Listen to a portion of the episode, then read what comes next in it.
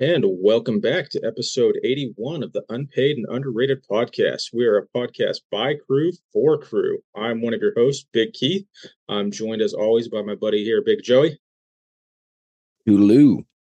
And our special guest this week is one of the Davids. Yeah. Hell yeah, brother. Well, boys, let's go dive right into it. What are we uh what are we drinking this week? Anything good? I'm alternating between cough syrup and Keats. Nice. It's one or the other right now. What about you, Big Dave? You get you, you got anything over there? Just water for me. I'm pretty boring today. That's not a bad idea. Uh, I'm No. going a little water myself, but uh, a little liquid death sparkling water, Joey's favorite. Uh, I saw it at the store today. I was like, ah, that's it is a pretty tasty one. And I, uh, after drinking as much as I did last week, I did not want to drink it tonight. So yeah, A little sparkling water tonight. A little liquid death sparkling water. I do have one of those in my cooler waiting for me. Nice. I have a I have an RPE 10 deadlift tomorrow, as well as an entire work shift and my kid's first day at school. That time. So I was like, yeah, we're not we're not going to go too crazy on any Keats tonight.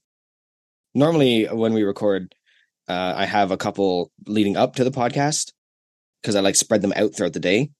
It's like if I'm off during the day, like I'll have one at like 2 p.m. and then I'll have one at like 4 p.m. and I'll spread them out. And today I was just like nothing, nothing until I'm recording. so that's the trick to just be like so uh, naturally like free and easy when you're on the episode is just to already have uh, three beers deep by eight o'clock. Yeah. yeah. and now I'm gonna be all boring because I'm sober and sick. Uh, yeah, but apologize to the listeners if I don't sound like me. Um, I, I can I can turn on the Will Arnett voice. We could do it in that voice for a little bit too. There we go. Get sound like you're being interviewed by Lego Batman. Um. Oh yeah, it's just me and Dave just going. was that fan? Was that Family Guy one too? Right when when Peter was sick and him and Joe did the deep voices back and forth. Oh, I don't think I saw that one. Oh, okay, yeah, and it was just like like going back and forth like they were detectives. I knew you were coming. I told you I was coming. Like, it was... Anyway, what what are you wearing? What do you what shirt you wearing? Anything cool? Me? Oh man, I'm pretty boring. I showered after the gym and I'm uh no Massenomics gear for me tonight. I'm wearing a old APF national shirt. Yeah, there you go. It's still uh, lifting related, so I think kind Yeah, of fitting. yeah. You know, that, that's that's right in our realm. So I'm I'm wearing my uh, a barbell rescue shirt. Uh, no one's familiar with it. It's a uh, it's a barbell cleaning company. It's like a it's a brush specifically for cleaning barbells. Uh, they're actually my I just favorite bought one. like tool to clean a bar. Oh, that's awesome.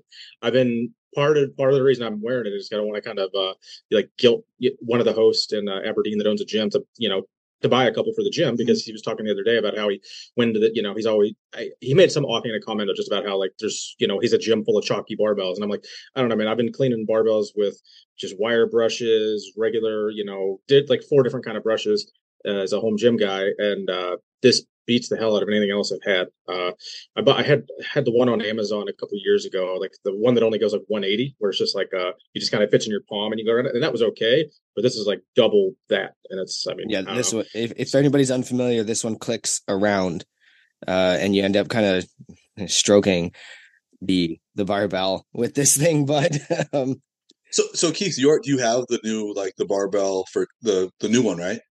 Uh, so the new release was just more like color inserts, I think. Like like uh he he released like a, a colorway, and I was giving him shit because like if you had orange, I'd buy one for sure. But uh, I I ended up buying one. I I bought one off the actual like owner of the company, like the manufacturer guy uh, at Home Gym Con last year because I was I was because he actually recognized me. and We were shooting shit for a while, and I was just like, you know, I I.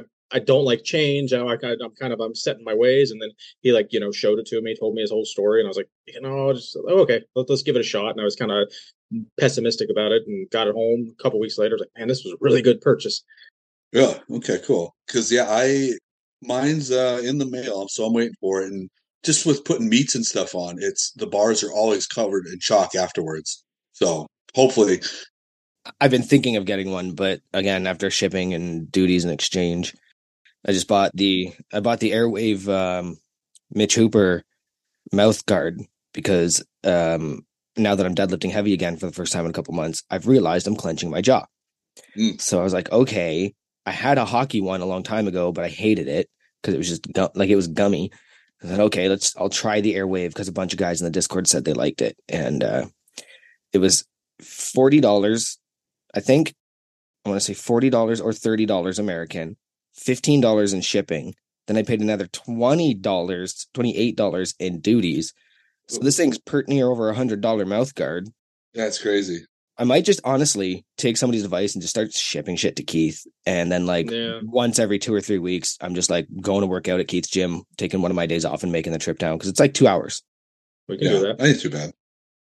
Ma- I think Cesny's closer though. Says yeah, says Cessny's and uh it's not Niagara Falls, it's not Buffalo. It's like a suburb kind of of Buffalo he lives in. But yeah, he's got to be even closer. But yeah, that's that's great, especially with you said you were in Buffalo. Or were you in Buffalo or Niagara Falls? Uh, I ended up in Niagara and then in one of those suburbs you're talking about because Trader Yeah. Joe's is in. There's no Trader Joe's in Niagara Falls, hmm so you had to, I have to drive for half an hour to get there, and of course it starts raining, and my kids refusing to use the potty, and I'm like, I think we should just turn around and go home. My wife's like, no, we're going to Trader Joe's. I was like, did you map that out? She's like, no. And I was like, that's another half an hour away. And of course, right next to it's a Target. So when you when you first hop the border, there's a Target 15 minutes from the border, 15 mini wheats, and um, it's just ravaged because that's where all the Canadians go. Mm. But I didn't know there was one right next to the Trader Joe's half an hour away that was clearly better because that's not tourists aren't willing to go that far sometimes. Okay. So we should have done that. But yeah, and then you weren't even in your in your house or home. You were four hours the opposite direction. Yeah, but that's like it was funny because like I think by the time you respond, by the time someone had said something in the Discord that night, like I was home because like most of my days, like I will be two two hours from home and then I'll still be home by five o'clock. You know, Mm. typically. Not not the next two weeks because I will be out of town pretty much. You know, Monday through Friday for two following weeks. But uh, like my my like day to day, I drove two hours, worked for four hours, drove two hours back, and pretty much that was my day. So wasn't too bad. Oh, I'm I'm wearing a deadlift till I'm dead shirt. It says "fuck this, I'm going to deadlift." Nice. There we go. It's And that's- spot on for me. that wasn't the vulgar one you were wearing in, in Grant's video though, right? That was I I remember that one that you wore in Grant's video in Aberdeen was super vulgar at the at the at the diner that you were self conscious about because I don't know what you're talking about. okay. I was going to ask you what which one was that because I've heard so much about this shirt and I didn't get to see it. Um, it's actually Grant. I don't think Grant posted the video, did he? Okay. Um, so fine, I'll finally tell the story. So I was under the impression we were just going to grab something to eat and go to the gym. Yeah. Okay. And then everybody's like, no, we're going to this place. And we end up pulling into this fancy schmancy, like, like tapas diner or whatever that does brunches. But I hadn't realized it until I, I noticed a family of kids walk in and they probably right from church or something like that. Like they were all dappered right up. And on the back of my shirt, it says, lift heavy and eat ass. Oh. That's not even that bad. And attributes the quote, attributes the quote to Gandhi. No, it's not that bad, but when you're suddenly surrounded by like it's not my Yeah. city. I don't know who these people are. I'm just now offensive in their city. So I, at some point I was like, this is the worst. And the dumb part is, I don't think at any point it occurred to me to flip it inside out. And I think when somebody mentioned it, I was like, no, that's that's not going to work. I'll get deodorant all over it. But like that would have been easier than just trying to sit with my back to the wall for the entire time we're there. no, this fuck this. I'm going to deadlift. At least the F is a little like it, looks blurry. Mhm. Gotcha. But yeah, no, that's that's the shirt. That's the story. Grant pulls out his camera and goes, "Why are you hiding that shirt? Is there something you don't want people to see?" And I just hear me yell from the end of the restaurant, "No, shut up, Grant!" and just storm off. Well, somebody was wearing the same shirt, I think, at the zoo the night before. no, that wasn't me. I had a different shirt. I wonder, I, it might have been, maybe it was John. Oh, John has one like that. Yeah, yeah, Okay. yeah. He has Okay. one like that. Mine, I like. I like mine because it attributes it to Gandhi. Because Ah, that's you know how many different people can I piss off in seven letters or seven words. but no. So now you all know the story. Did anyone uh, take advantage of the fifty percent off in honor of the fifty thousand uh, Massenomics followers this week? No, just me. I did not. I'm the one who made the, I'm the one who made the big, I made the big all go no show uh order right before it happened. Was that because you wanted to, to, you know, to support them monetarily, or you just didn't catch that there was the, the sale coming up for the team, isn't it? Yeah, it's it's actually for the spotters and loaders for our, oh, okay, our okay, next okay. meet that's coming up here. So That makes sense. That makes sense. yeah, yeah, I wouldn't I wouldn't have risked waiting until the sale because everything like you know unless you're a you know medium or a large guy, you're a shit out of luck after about five minutes. hmm I think I had four different shirts in my cart, uh, and by the time I went to go check out, two of them were sold out already. I was like, God damn it! And it was the ones I was like more leaning towards liking, but yeah, it is what it is. So it's good for them. They're going to be able to purge a lot of their old stock and optimistically get a lot of new shit in the next six months. You know, I, I can't imagine they this massive purge and then like just you know do like one shirt every couple months. I'm assuming there's going to be something big coming up. I'd hope, but we'll see. I I think I put the pocket tee in my cart twice. I was like, that's it. I'm finally pulling the trigger on this. And then I just never did because honestly, I have so many shirts. I have so many shirts. It's getting out of hand. And now people are trying to give me free shirts. And I'm just like, I just, I genuinely don't need it. like, you only you only got so much room. yeah, I'm cutting the sleeves off a couple of them to try and get like more use. Cause if sometimes when you get a shirt, it's not cut for guys like us.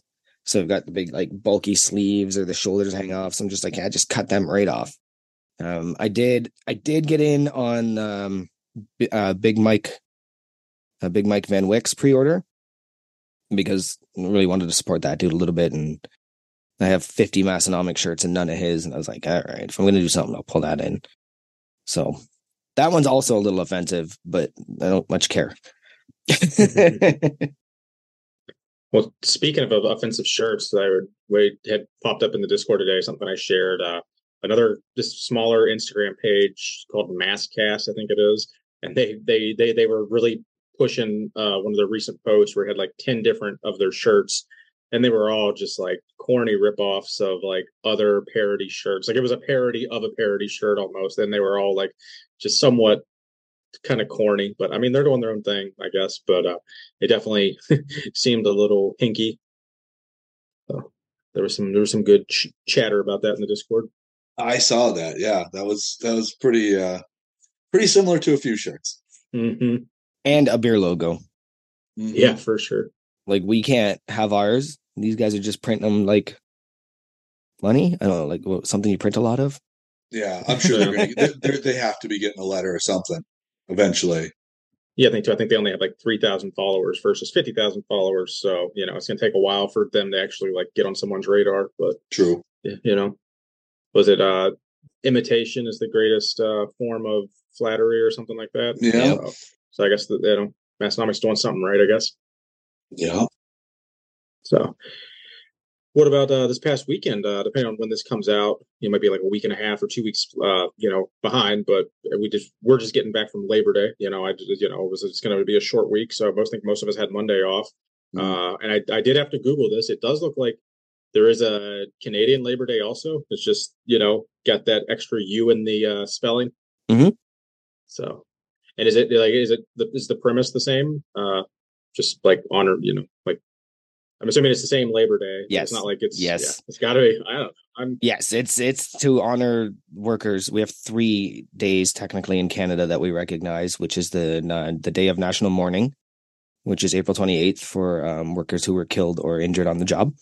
Hmm. Um, I used to go to a lot of those. My father was a very uh, big part of getting that established up here. Actually, um, it's not a holiday though. Uh, May 1st is called May Day. Um, some people should know that, some people don't. Um, but that is actually also a labor friendly day. And then you have Labor Day. Um, the city that I'm in, in particular, uh, was very, very active as far as unions and workers' rights, and and because I all steel mills, like I said last year or last week, right? Um, one of the cooler things we had here was something called the Knights of Labor. Okay. They were a bit of a secret society um, that that were founded and localized here. So if you ever get a chance to Google them, I don't have a ton of history on them. I learned about them in school, but um, I wouldn't be able to tell you anything other than like like weird, shady, like chalk markings is how you found them, stuff like that. Like they were they were boots to the ground labor activists. So labor union or labor days a bit of a big deal, at least in our household. At least it was. Okay. I used to do the parade every year because my father was running it. So we would go down and do that every year. Then he retired and he doesn't do that anymore. What about you, Dave? What what would you and the family get into this weekend? Oh, let's see. What did we do? Uh, we went fishing. Um, ate with the family, the in-laws. It's um at the wife's parents, and yeah, that's about it. Pretty pretty low key. Stuck around town. Nice, yeah. That we're I'm big on that. Uh, we think we did do a we did one of our really good friends had a baby shower Friday. We went to, um, and just kind of I just I don't think I left the house for three days after that. It was the best thing ever. Um, Yes. just uh, nothing nothing nothing beats a staycation for me. As long as I still get a little bit of socializing in every now and then, but I'll I'll take a staycation over being busy any day of the week because I got enough stuff to keep me busy just with life. We had um we had a bunch of our friends over on uh on Labor Day itself, on the actual holiday. Did a barbecue. The kids all got together and did kid things in, in the backyard and on the trampoline and stuff.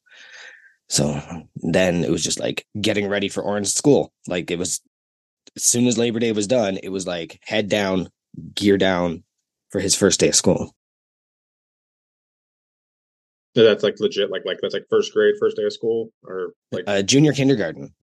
okay, So okay. So, Today was his orientation. I had it all messed up. Tomorrow was his actual first day, but I'll be at work. So I've got to somehow, I'm going to miss him leaving, but I want to be home when he comes home. Or if I have to go get him, which is also likely. But anyway, it is hot it is. in my office right now. Like it is. Like, Yeah, I'm, it's just, I'm I'm gonna turn my ceiling fan off. Why it's speaking of it, how it's so hot. it's like face melt. My ceiling fan is on, and my air conditioning's on. Last last few days here, it's been crazy, like 90s, and now all of a sudden it's like dropped into the 70s, and it's like okay, We had a bit of rain time. today, and I'm hoping that kind of cuts whatever's going on. But it, all it did was bring up mosquitoes. It didn't really do anything. Yes, we have mosquitoes in Canada. yeah, it was. Uh, I think it's been 90 here the last like three days. Uh, it's been miserable outside. I was on a, a ladder half of today, putting up some light fixtures outside, just getting this. I couldn't put enough suntan lotion on to save my life. Honestly, it was Yeah. it was brutal. So I trying to. Uh, but I think it is supposed to have like a 20 degree drop tonight, hopefully. So I'm optimistic tomorrow won't be as bad. Mm-hmm. Nice night to open the windows. Now, Zoom username court or during court. Um, Did you did you watch that? We don't have to talk about it. I just thought it was hysterical and it was worth, you know, if yeah. go ahead, describe it because like I do have like a a weird story. So there's like a there's like a 30 second clip maybe going around. Uh, I posted it in our I I I screen grabbed it and posted it in the Discord, but it's it's all over Instagram. So it's just like a you know the video itself is a it, it, it you know just picture like a Zoom call and it is for court of some sorts. I don't know if there's like because there's a judge, so I'm not really sure what the premise is of court. Uh, but one of the guys, uh, the, the judge asked what's what one particular person's name was, and he you know he said it's like Nathan Johnson or whatever it was, and then he's like, "You sure it's not buttfucker three thousand like your username says?" And then like it pans to the guy's face, and he just like was like shitting bricks, and he was like, "You moron!" And like, he kicked him out of the Zoom call and everything, or made him go to the waiting room, and then just it was just the funniest thing ever. And like it, half of what made it funny was just the guys like just the way the clip was edited, how it just zooms into the guy's face as he's like realizing that whatever stupid username he put in is a joke probably a year ago, and it was just the first time that he's been on Zoom ever since, you know, because he was all like, "Oh, I did, I didn't do it, I didn't do it." Like clearly you did it at some point, so that was just hysterical. You've but you've done that to us. Oh yeah, no, I did. I think you had Aaron likes feet or something as your yeah. one. yeah yeah because that was uh because i log into zoom on my my phone for the for the massenomics podcast and then half half that is just like changing your username to, to you know to to to, to poke, poke poke at other guys in there Mm. uh Jenny who's just still left on is like big mofo loves feet or something to that extent and then uh he always changes his to uh, yeah something ne- ne- negative towards me so yeah when um my Apple representative first came into the store, um, we were just exchanging contacts, and I had forgotten that I had uh, set my contact to Big Joey because I was, I think, at the Arnold or something, and I was just like, that's how I was giving it to people. And it's funny because this is a work relationship, and she's there, and then one of the uh, one of the area sales managers for one of our products is there. She goes, "What does Big Joey mean?" And this guy used to lift, so he knew right away. and he was like, That's it. That's your name forever now. And she's like, Oh, I'm leaving that too. And I'm just like, It's a little embarrassing because this is work, but like, I'm pretty sure I can deadlift your total. So, not that embarrassed. Nice. it's no butt fucker 3000 though. No, Buttfucker 3000 is just like I I, I want to say like last week we said um what what was the word that we said a hundred times last week? I can't even remember at this point. We were, we were making well they said gauge a million times. Then we said something on last week's episode. Jaeger? It's just yeah yeah we we said Jaeger. Jaeger and Jaeger. So let's see if we can say buttfucker as many times to make that no word. Yeah, probably not a great idea. Just get that R rating on on podcasts on podcast.com or whatever website controls manipulates podcasts. where all um, podcasts can be found. As a follow up, interestingly, I was discussing it with my wife, um, and she doesn't really hear the difference between Jaeger and Jaeger. Um, I do because you guys pointed it out, but now I've been trying to make a conscious decision to say it the way you guys think I should. It um, feels weird, doesn't it? no, I one, I have an exercise you could do about crossing your arms, and the longer you have it crossed the wrong way, the more comfortable it gets. So it will it will get comfortable.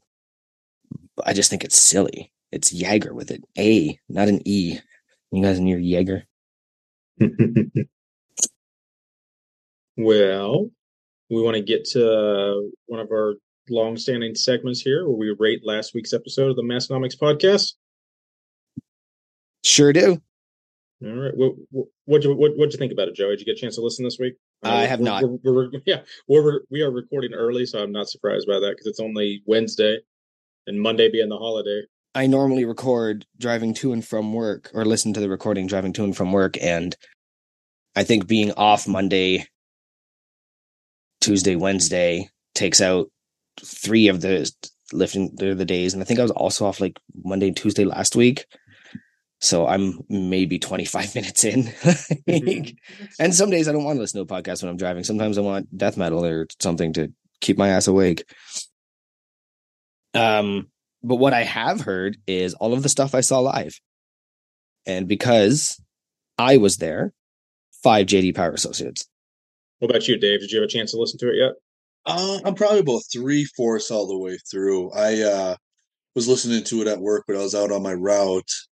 And about that time was when I realized I got a flat tire and I had a situation Ooh. to take care of. That's no good. So, but yeah, what I've heard, I was uh, was good. So, definitely uh, give it a five there. Uh, with your flat tire, were you uh, able to um, uh, to fix that by um, getting strong, staying strong, and using your strength? Any of those uh, fit into there? Uh, it was a little bit more of uh, a little bit of all three put together. That's the spirit. So, Keith, how do you rate? Uh yeah, I I did listen to it all. Uh I think my favorite part was when they were honestly like when they were talking about the gauge and the strength and uh his answer being the overhead squat.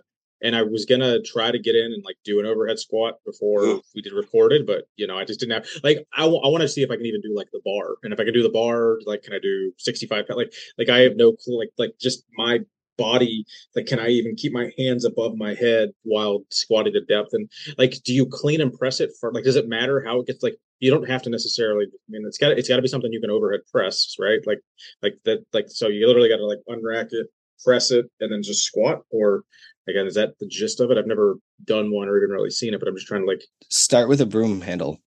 yeah Like like just try and try and get them. To, or okay, whatever you got there then.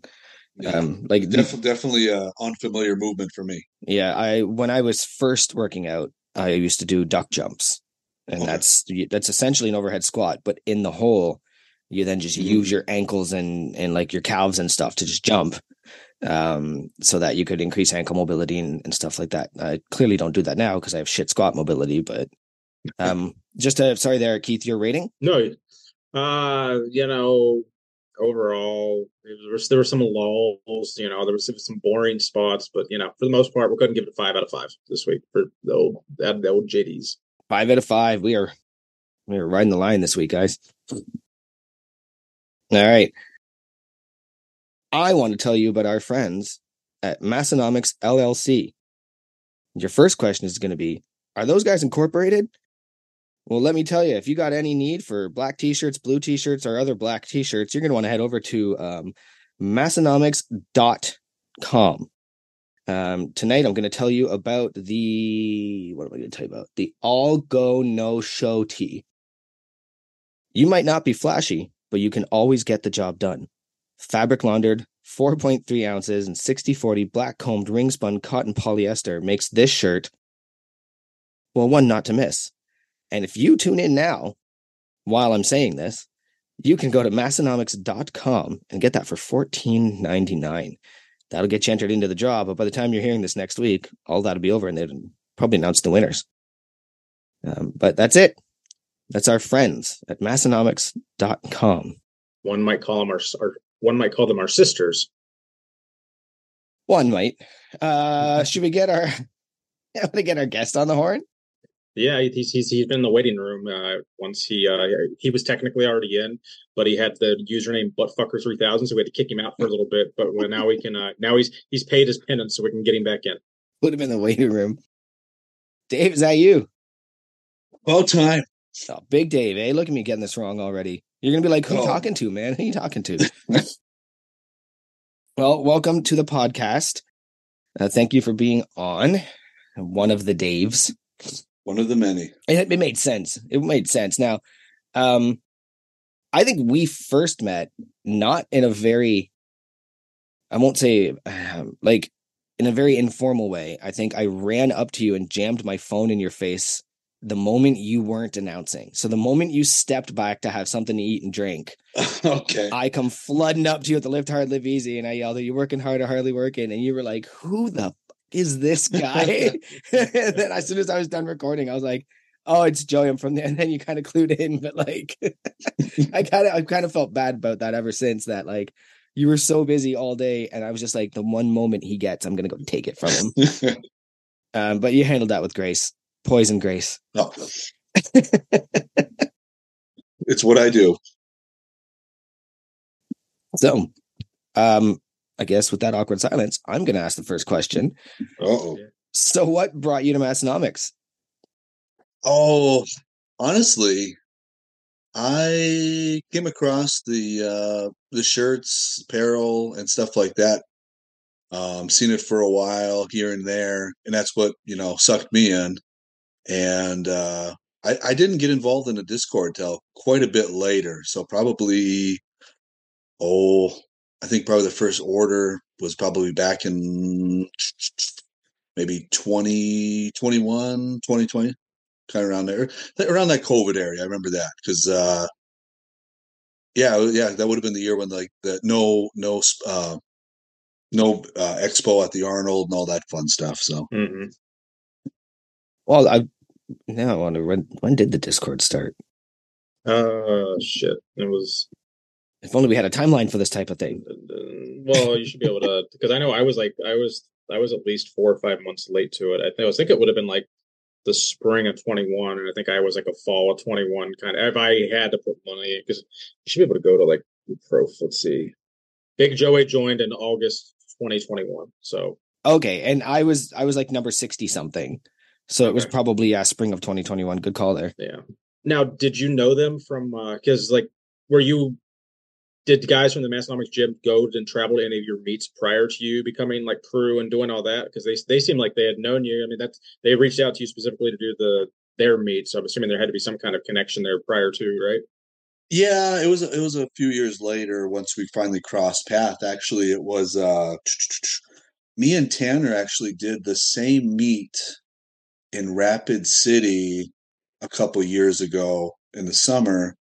And I, I come in, you know, to go to weigh-ins, and I'm wearing a the bench heavy shirt, Oh, and nice. it's like, hey, and so that's when we kind of, you know made the connection and stuff. But uh, even prior to us meeting, I know I reached out to them about coming up to uh, Fargo for the North Dakota Open, which was going to be that following uh, fall, so in a couple months, and so we were able to you know touch base and you know face to face at that meet. So Did you know who Tanner was when you first saw him? no, I didn't make the connection until So he told Uh, he actually told us about that he- on the podcast. yeah, yeah, he. uh He, uh, you know, pointed out, and I pointed at him, and then we kind of, you know, just started talking, and then, yeah, that's how it. We got, that's how we met. So yeah, it wasn't like. I was like, cool. wasn't like I was like, hey, that's the guy. I was like, Yeah. I don't I don't know who this big guy is, but now but we're talking. So Yeah, I remember him telling the story that he was at a meet and somebody was wearing one of their shirts and he was just like trying to like get you to clue in like and I'm I'm that guy. yeah, yeah, because that's what it was. It was like, oh yeah, okay, we've been emailing each other. That was, you know, it was it was finally to put the face to the name kind of Yep. thing. So well, it's what we all did last month or 2 months ago. Yeah, and, and speaking of names and faces and all that, Dave, uh, where can we find you on Instagram and uh, all that? Uh, uh yeah, on Instagram it's uh the Dave 31.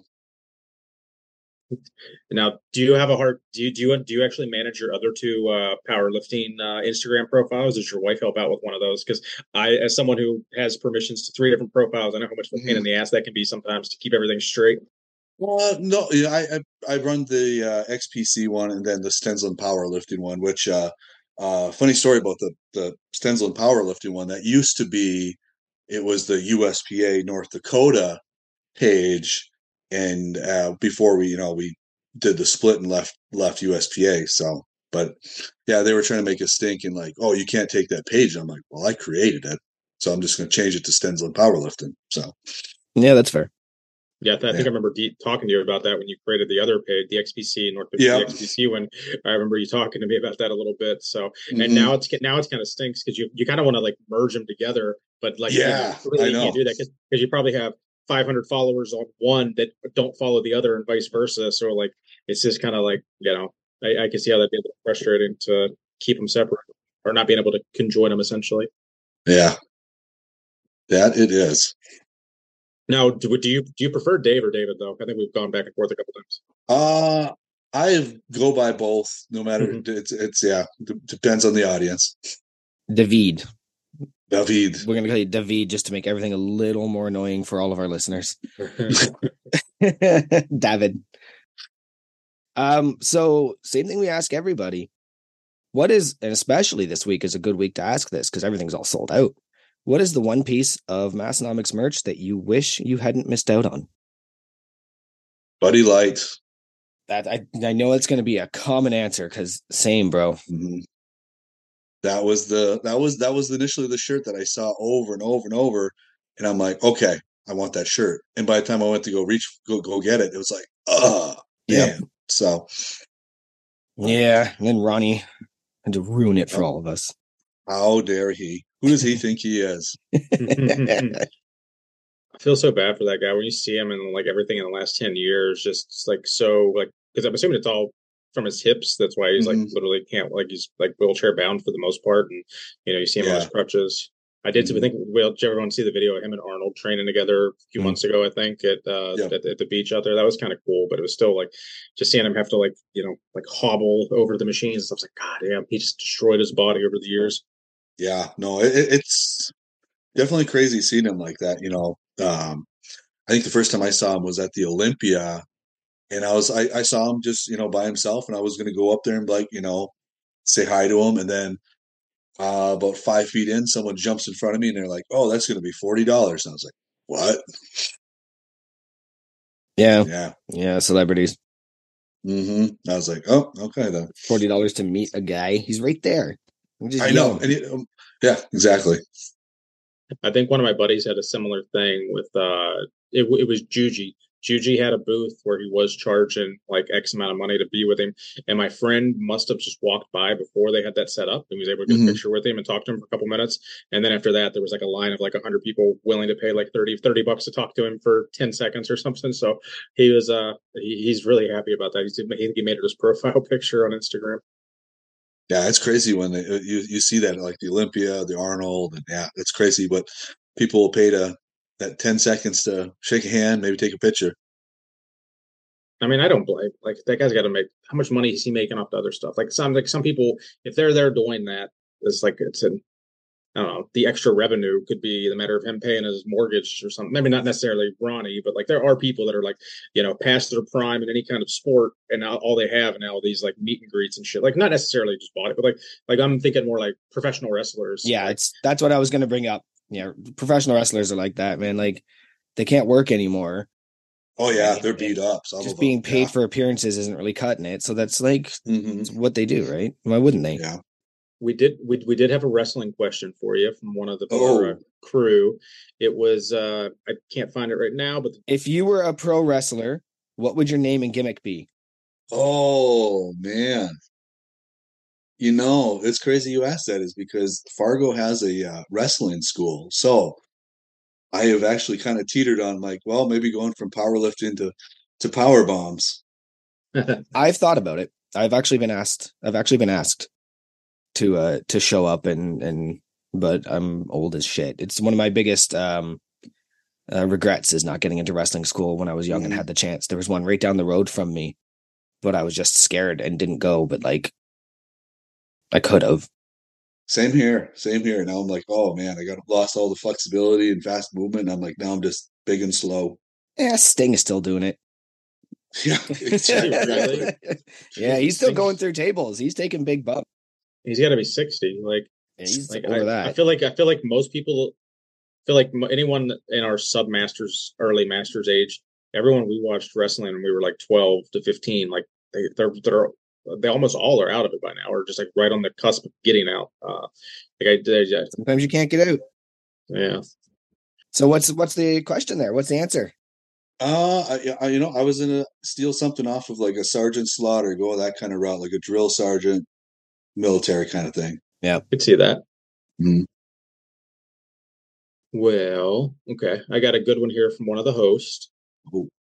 If we lived in a, in if we lived in an alternate universe where you could only where you couldn't both lift hard and leave easy, you you can't you, you can't live hard and live easy.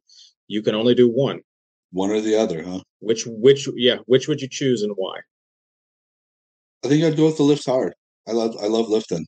That's that's a that's a fair answer. Like I that yeah, And and I mean, and I'm I'm not much of a drinker either, really. Um, I mean, probably the last time I drank was actually at at the Lift Hard Live Easy. So, so yeah, that's a pretty easy one for me. I definitely choose the Lift Hard for sure. I I think I'd have to go with that if I was on the uh, if it was on the if, I, if one was on the chopping block, you know. But I, if you look at it that way too, it's like lifting hard's obvious, like it's some sort of physically lifting something. The, the living easy that could be interpreted a million different ways. I think I think you know everyone interprets it as just like the skull drinking some beer, but like living easy could just be relaxing, you know. But but but still still like I I guess out of those two, yeah, I'd- it'd be harder to give up some kind of lifting than I guess all my mm-hmm. other vices. Agreed. Now, now speaking of the, you, you had mentioned the lift hard, live easy, and you had a little drinking that weekend. I'm sure that wasn't your favorite part of the weekend, but what do you think was? Um, honestly, the whole thing together, I mean, just because it was such a different meet than we've ever done before. Um, like it was just, like honestly, I really liked the the uh the uh, get together at Tanner's before the meet, just because that was something so different than other other meets that, that have done that. Yeah, agreed. I, I think we all, I think most people that have had been here, I mean, I think everyone enjoyed, you know, the zoo, but I think a Mhm. lot of us still enjoyed Tanner's, you Mhm. know, or or if the the lucky handful of us that were in for Pounders that night before, yeah, uh, yeah, that- just just all those like intimate kind of just conversations we were able to have especially more like i yeah i would say the pounders and tanners because like they weren't everyone at the zoo was exhausted and drinking heavily and like hey i don't know it's I, i'm not against that but it's still like i definitely have more fun in a you know more intimate setting where there's not music blaring so Yeah, you know, honestly, I didn't. I mean, with, with this, if the music wasn't so loud, that was that was my the only my uh, takeaway would be is like you know maybe keep it down a little longer, Yeah. just uh, just from a day of yelling on the microphone to trying to have a conversation. you know, a couple hours later, it's you know my voice is pretty shot by then. So Yeah, my voice was dead by the end of the zoo, from what I remember. yeah, but yeah, no, I uh, definitely that I I liked the um, everything that we were able to put together for that meet. It was just such a different, unique meet than anything else. So. now and and how much of that was like because i mean you were the meat director but tanner and tommy were more or less like they did a lot of the like what was the how much what what all did they do versus what all did you do i guess they did a lot of the uh, on the ground stuff there because they were in Aberdeen getting you know like Uh, they lined up the venue, um, a lot of like the promo stuff that they did on their end, like you know, obviously the billboard and the uh, pamphlets and stuff like that, which was really cool. Um, and a lot of it was just being on the same page with what we wanted to do with the meet itself. Um, so that really, it was a really good that we, you know, teamed up for that together, being on the same kind of page. We, what we wanted out of the meet, we wanted it to be a fun, memorable event. And, and I think that's where we really came together is the fact that it was an event versus, oh, a powerlifting meet and that's one thing that we've always done with like even our local meets here that we do in Fargo is we try and make it a weekend event. You know, even if we're doing a two day thing, we'll bring a seminar guy in and do stuff like that too. So. So what you're saying is meet directors don't only just uh, direct meets. that, yeah, yeah, yeah, yeah, yeah, yeah. You saw that, so yeah, yeah. That's been that's been floating all over. I don't know if you wanted to. I mean, I if you can use as a platform for that if you want, but you don't have to by any means. Like we, we, we try to keep it silly goose. And I know that was kind of a touchy subject and for all parties involved, but feel free if you wanted to elaborate at all. If not, we can move on. Oh no, I mean, it was one of those things where for us, um, you know, I mean, you know, I made a couple reels and videos, you know, uh, you know, kind of poking some fun at some things that were done in the past, but uh, when we left USPA and we're going XPC, we had a lot of people who were like, well, not a lot, but there's a, a few people locally who were like, what are you going to do with XPC? You're never going to succeed. Your meets are going to be nothing, blah, blah, blah. Um, and it was one of those things where it was like, well, we can't say anything until we have our first XP, XPC meet. So, and that was kind of where we kind of came together with all that kind of stuff like that. But um, and and it was it was a sponsor that helped us out locally with events. They came, set up a table, um, provided prizes for some of the events and stuff like that. And that, that was the extent of what their involvement was. They they didn't have anything to do with you know uh, organizing or putting a, a, a meet on. Um, they definitely weren't anything like with Tommy and Tanner, like their involvement with putting on a meet. It was just these guys showed up, put up a table, threw some prizes at the lifters at the end of the day, and that was it.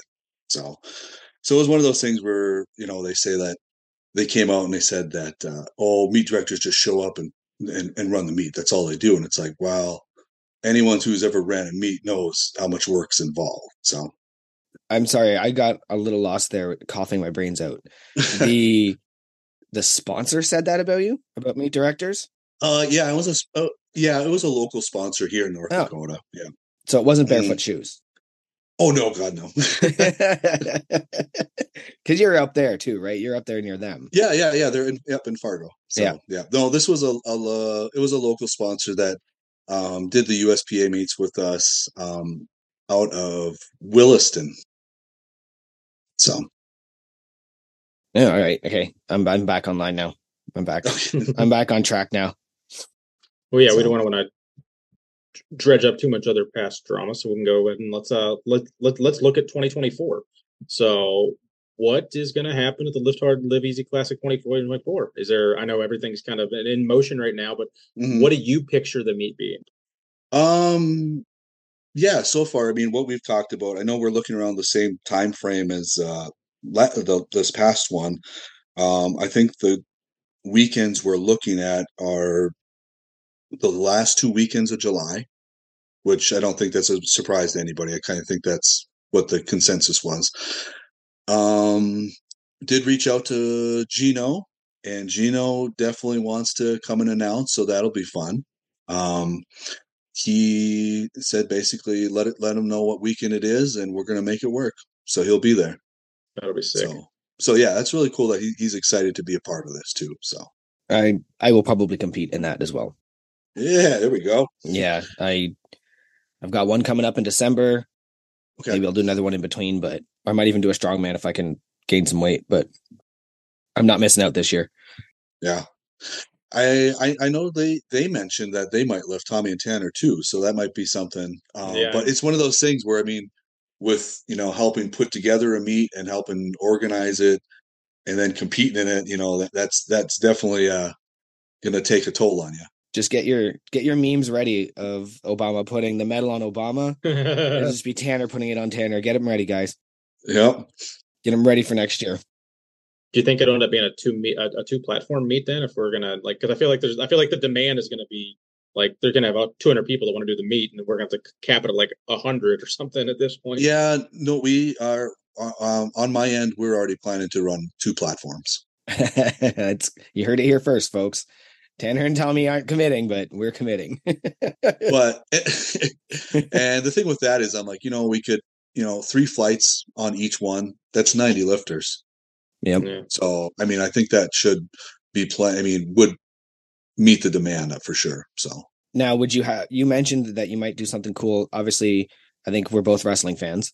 mhm. Um, would you said you might do something cool like entrances? How would that look on two stages? um, yeah. So I'm already looking at what we I would do is I would have one entrance in the middle of both platforms where they would come out. That's what I'm envisioning. So, yep. Then that way, either you're going to go right or left on which one you are. So obviously, in the warm up room would have you know the screens on which side you're going to be. Uh, your warm up area will be on the left or the right, and that's kind of where your staging areas would be. So, but utilize one big entrance to come out. Um, what I'm looking at is literally trying to uh, recreate something like from the old WCW like Nitro entrance with the truss maybe some big some big letters off to the side, maybe a little XPC, LH, LE kind of thing. Um, I'm I'm I'm putting it out there now. I'm going to do Sandman's interest in intro from ECW, where Okay. he, he came through the crowd and drank like six beers on his way to. the there, there we go. There we go. But I do have a question. Do you think Rule 17 would play my introductory music? Oh, we're we're in hurts of a uh, a drummer these days. That's actually the the missing link for the last couple of years. It's always the missing link because you get a good It drummer is. and they're dicks. Yeah, no, we we definitely had a little bit of a falling out with our drummer, and uh, he had some legal issues, and it was like, ah, okay, we're gonna go this way. So tell me about Rule 17 or Seventh Seal for whatever reason you got sued. Oh, uh, well, no, we we got threatened to be sued. Yeah, we original. Um, when I moved to Fargo, uh, I, I played bass like in high school and stuff for bands, and there was someone that reached out to me about playing bass for their band in Fargo, and it was um, basically original me- original metal music. Um, the covers that we did were like Iron Maiden, Megadeth, Black Label Society, Dio, um, Pantera, and stuff like that. So uh, we went with by the name Seventh Seal, and then we did that probably good two, three years, maybe a little longer. We actually did do a CD. Um, and then shortly after that, we got contacted by a band that spelled out Seventh Seal. We did the number seventh and seal. And it was some Christian rock metal band out of like Maryland or something. Yeah. Apparently they already had the, the name or whatever. So we ended up uh, going through a few different name changes and we finally settled on uh, Rule 17, which uh, was a play from uh, play off of uh, Zombieland. Mm. Because uh, if you've seen the movie, he has like these certain rules that he has to follow to survive. Oh, and yeah, yeah, I don't remember the Rule 17 though. I only remember double tap and cardio. It was uh it's the the one rule he ends up breaking. Don't get attached. Don't be a hero. Oh, okay. Yeah. Mm. Yeah. So Well, that's fun. yeah. So All right. Now I'm going to add something into over. Un, Are you like our? I feel like you're like our seventh bassist to be to be on the podcast. I feel like out of all the like that's like the, the, the seems like the go to instrument for the crew to play has been bass. Unless I'm misremembering, I feel like we've had multiple bassists. Um, but I want to as as I want to get back to the meats and potatoes a little bit of the, this two platform meet real quick. How many how many combos? Like I personally feel you'd almost have to have six combos in the back. Like six combos. That's the plan. yeah, just four or five would just be be be shorting somebody. You know that was so. Oh yeah. No, no, no, no. I definitely would uh we would definitely have six. Um we're actually running our our first uh this is gonna be our test run for a two platform meet here.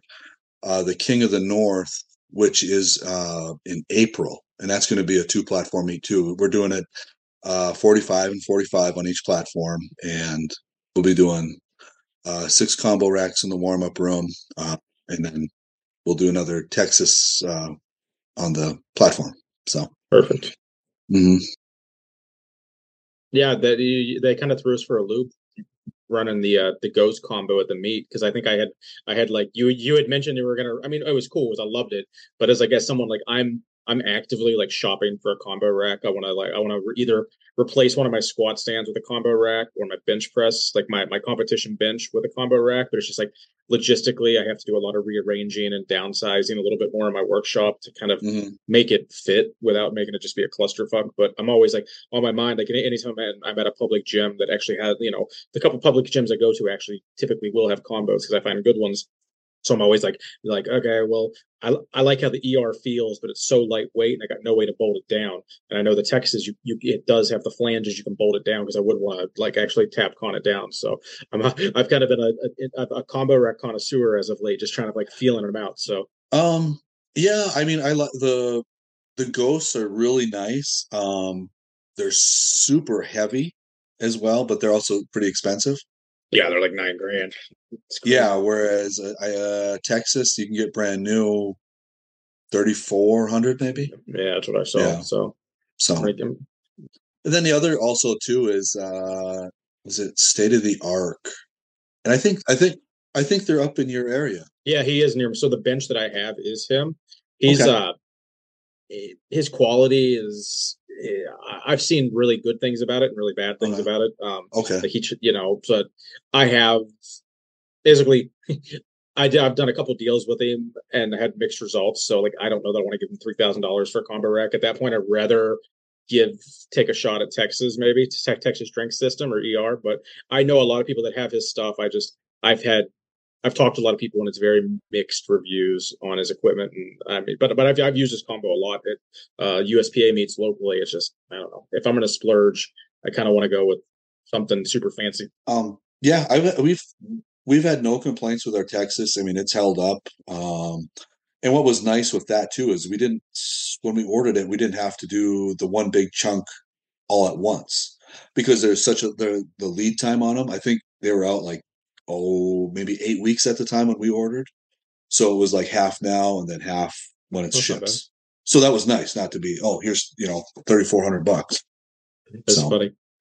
Like look looking at Joey right now, I can kind of like I, I imagine that's how I look like when like he's talking about music or something with the other with the with the guest for like a couple minutes because I'm like, all right, I guess I'll uh, I this is everyone has their own like really niche things they really enjoy uh and anything like fitness equipment I could talk about for hours, but I don't want to bore everyone much longer. But Oh, it, it's really also just because the baby just started crying, and I wanted to Ah. make sure it wasn't getting picked up on the microphone. No, you're good. You're good.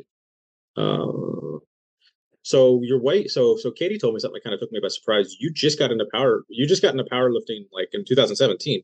I figured that'd be that was that that caught me off guard. That Yeah, that's, only, that's like five years ago, and you've been a meat director for a couple years now. So that's tell us that whole story of first powerlifting meat and then transition into a meat director. I got into it really late in life compared to most people. Um, which, I mean, I always lifted heavy, training for sports and stuff through high school, and I mean, I, I still lifted pr- fairly heavy in college as well. But um, afterwards, it was just kind of like, ah, I'm just going through the motions, and you know, in the gym and stuff like that. Nothing motivating me to, you know, lift X amount of weight or nothing. And I went to a local bodybuilding show and with in conjunction with that they had a uh, a team powerlifting meet that morning of. And i went to that with some friends from the gym and i'm sitting there watching these guys lift and i'm like okay this guy looks about my weight my height. I'm like i I, I could i think i can hang with these guys you know with what i lift in the gym and so i, I go up and uh, ask one of the refs you know what's the when's the next meet? How do you sign up? I, you know, want, want to kind of get in on this kind of thing. And it was an APF meet, and like, it was just like pulling teeth to get any information. Like, Yeah. the refs couldn't even tell me like, where do I go to sign up? And I'm just like, oh, okay, what is what's the deal? Well, I, I keep asking, asking, asking. Then I find out that their next meet is going to be at this local high school. Well, I knew the principal of the high school because he used to be in a band with me in high s- in my high school. So well, I was able to make the connections. Was that was that fatal? That was fatal, the legendary. Yep. Yep. So um, but yeah, he was the principal. He put me in contact with uh with the meat director and I was able to like, you know, get signed up. But it was one of those things where it's like if I wouldn't have just kept being persistent trying to, you know, I maybe never would have gotten to the sport.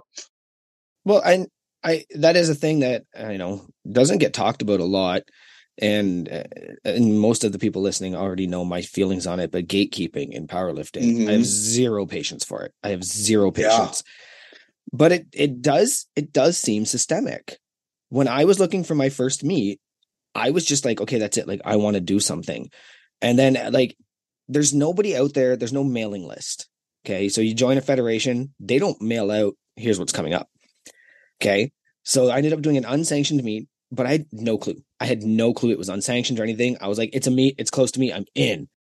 Yeah. And then the next one, you know, it kind of was harder to find, but I ended up, you know, f- finding some of the gyms around us that do them. Then finding out the federation later. And then, like, all you can do is watch their Instagram and hope mm-hmm. that when they post it, you're fast enough to get in on it. See, and, and that was a big thing that once Ivy got involved with putting on meets, that was like, okay, well, I don't want people to go through what I did because yeah. you're not going to grow the sport. I'm like, you just made it. Why are you making it hard to sign up? If I ever get involved on a level that's, you know, not just a competitor, which might be in, you know, in my future, because sometimes I do that. I just get like hyper focused on wanting to do things. Um, and that would be one of the first things I would eliminate is like, it shouldn't be a mad rush to sign up. The last meet I sold out or I signed up for sold out in 30 minutes. There's 60 lifters. Yeah. And it's like either A, there's not enough going on around that there that's the hunger. By the way, it's a hundred and sixty dollar sign up fee. Canadian. Okay. And I'm not even sure there's prizes.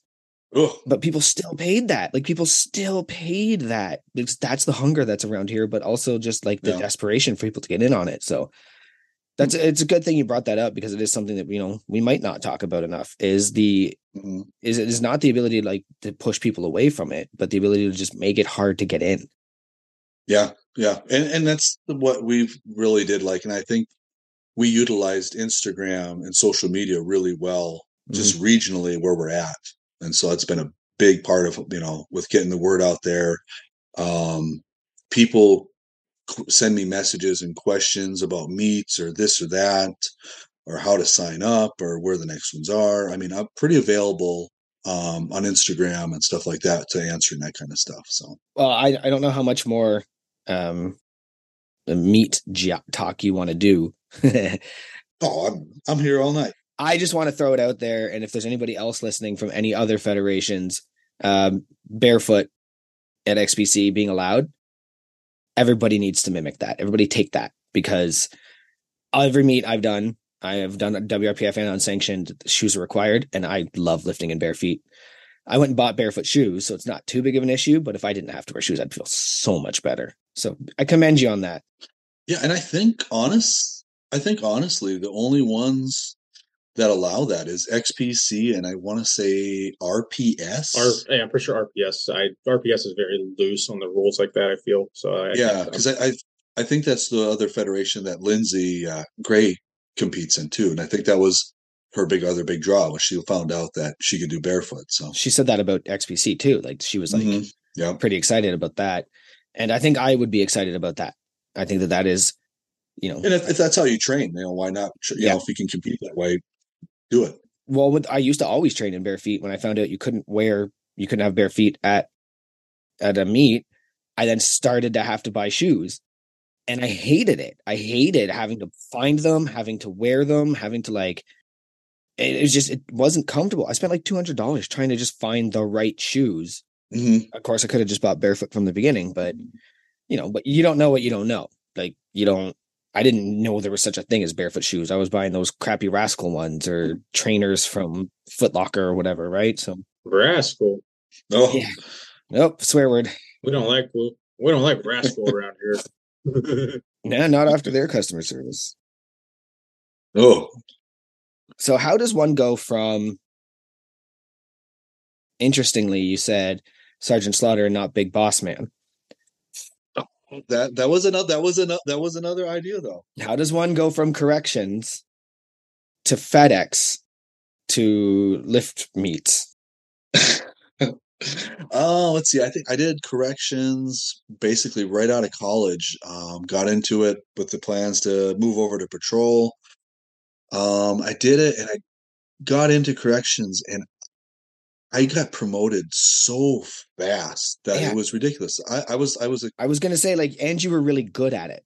Y- you know and it, it was one of those things where i mean i was really good at it i got you know awards and you know i made captain before i was 30 or something and it was just one of those things where the job just took so much time from my life like the fact of um, my phone was going off nonstop in the middle of the night on days off you know and it was just one of those things where it's like oh hey so and so is being combative oh so and so is on suicide watch and it was just in my position i was just nonstop there Yeah. if i even if i wasn't there i was there mentally regardless and Always connected. I get it.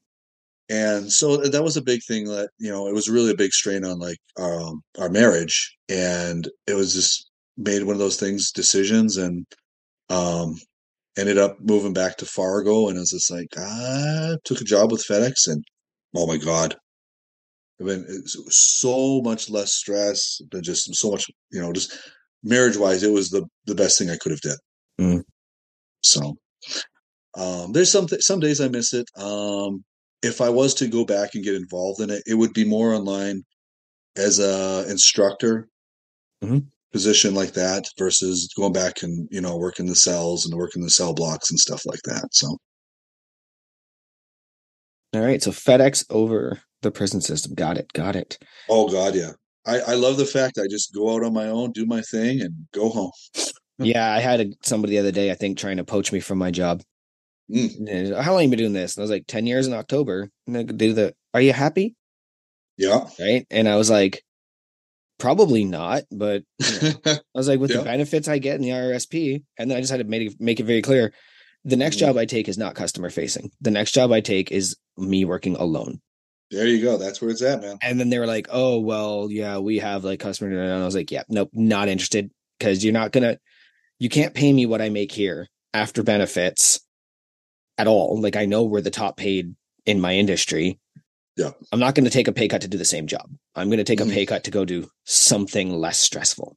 Exactly. like, Yep. so I hear you on that one. hmm But uh, yeah, I mean, going from that to getting into meet, running meets. Um, so I got into powerlifting like you know 2017, whatever it was, and I did like the local meets here. I did uh, APF, and then out west they did USPA, and I went out to and did that uh, those meets.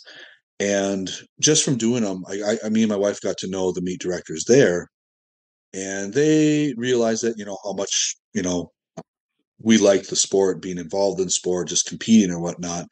And they asked if I would, you know, want to help out and become a referee because they, there was there was only so many referees in the area for like Montana, North Dakota, and South Dakota.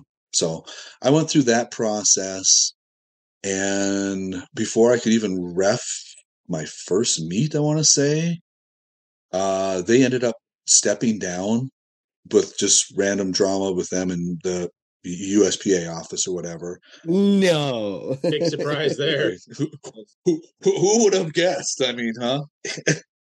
so, Dipshit Dennison over there. so speaking of, I I uh, I randomly get a phone call from him, and he's like, "Well, uh, everyone said you're the guy that to talk to about running meets in North Dakota," and I'm like, I'm like I haven't even refed my first meet. I don't know. What, I'm like, and so then he's just like, "Well, would you want to be the state chair or whatever?" And I'm like, "Well, I don't have any equipment. I don't have any of this. I don't own a gym. I don't." And he's just like, "Well, no, that's fine. There's there's meet directors that you could you know work with that'll come in. You know, and you guys can like organize it and help set it up." It's like, okay, whatever.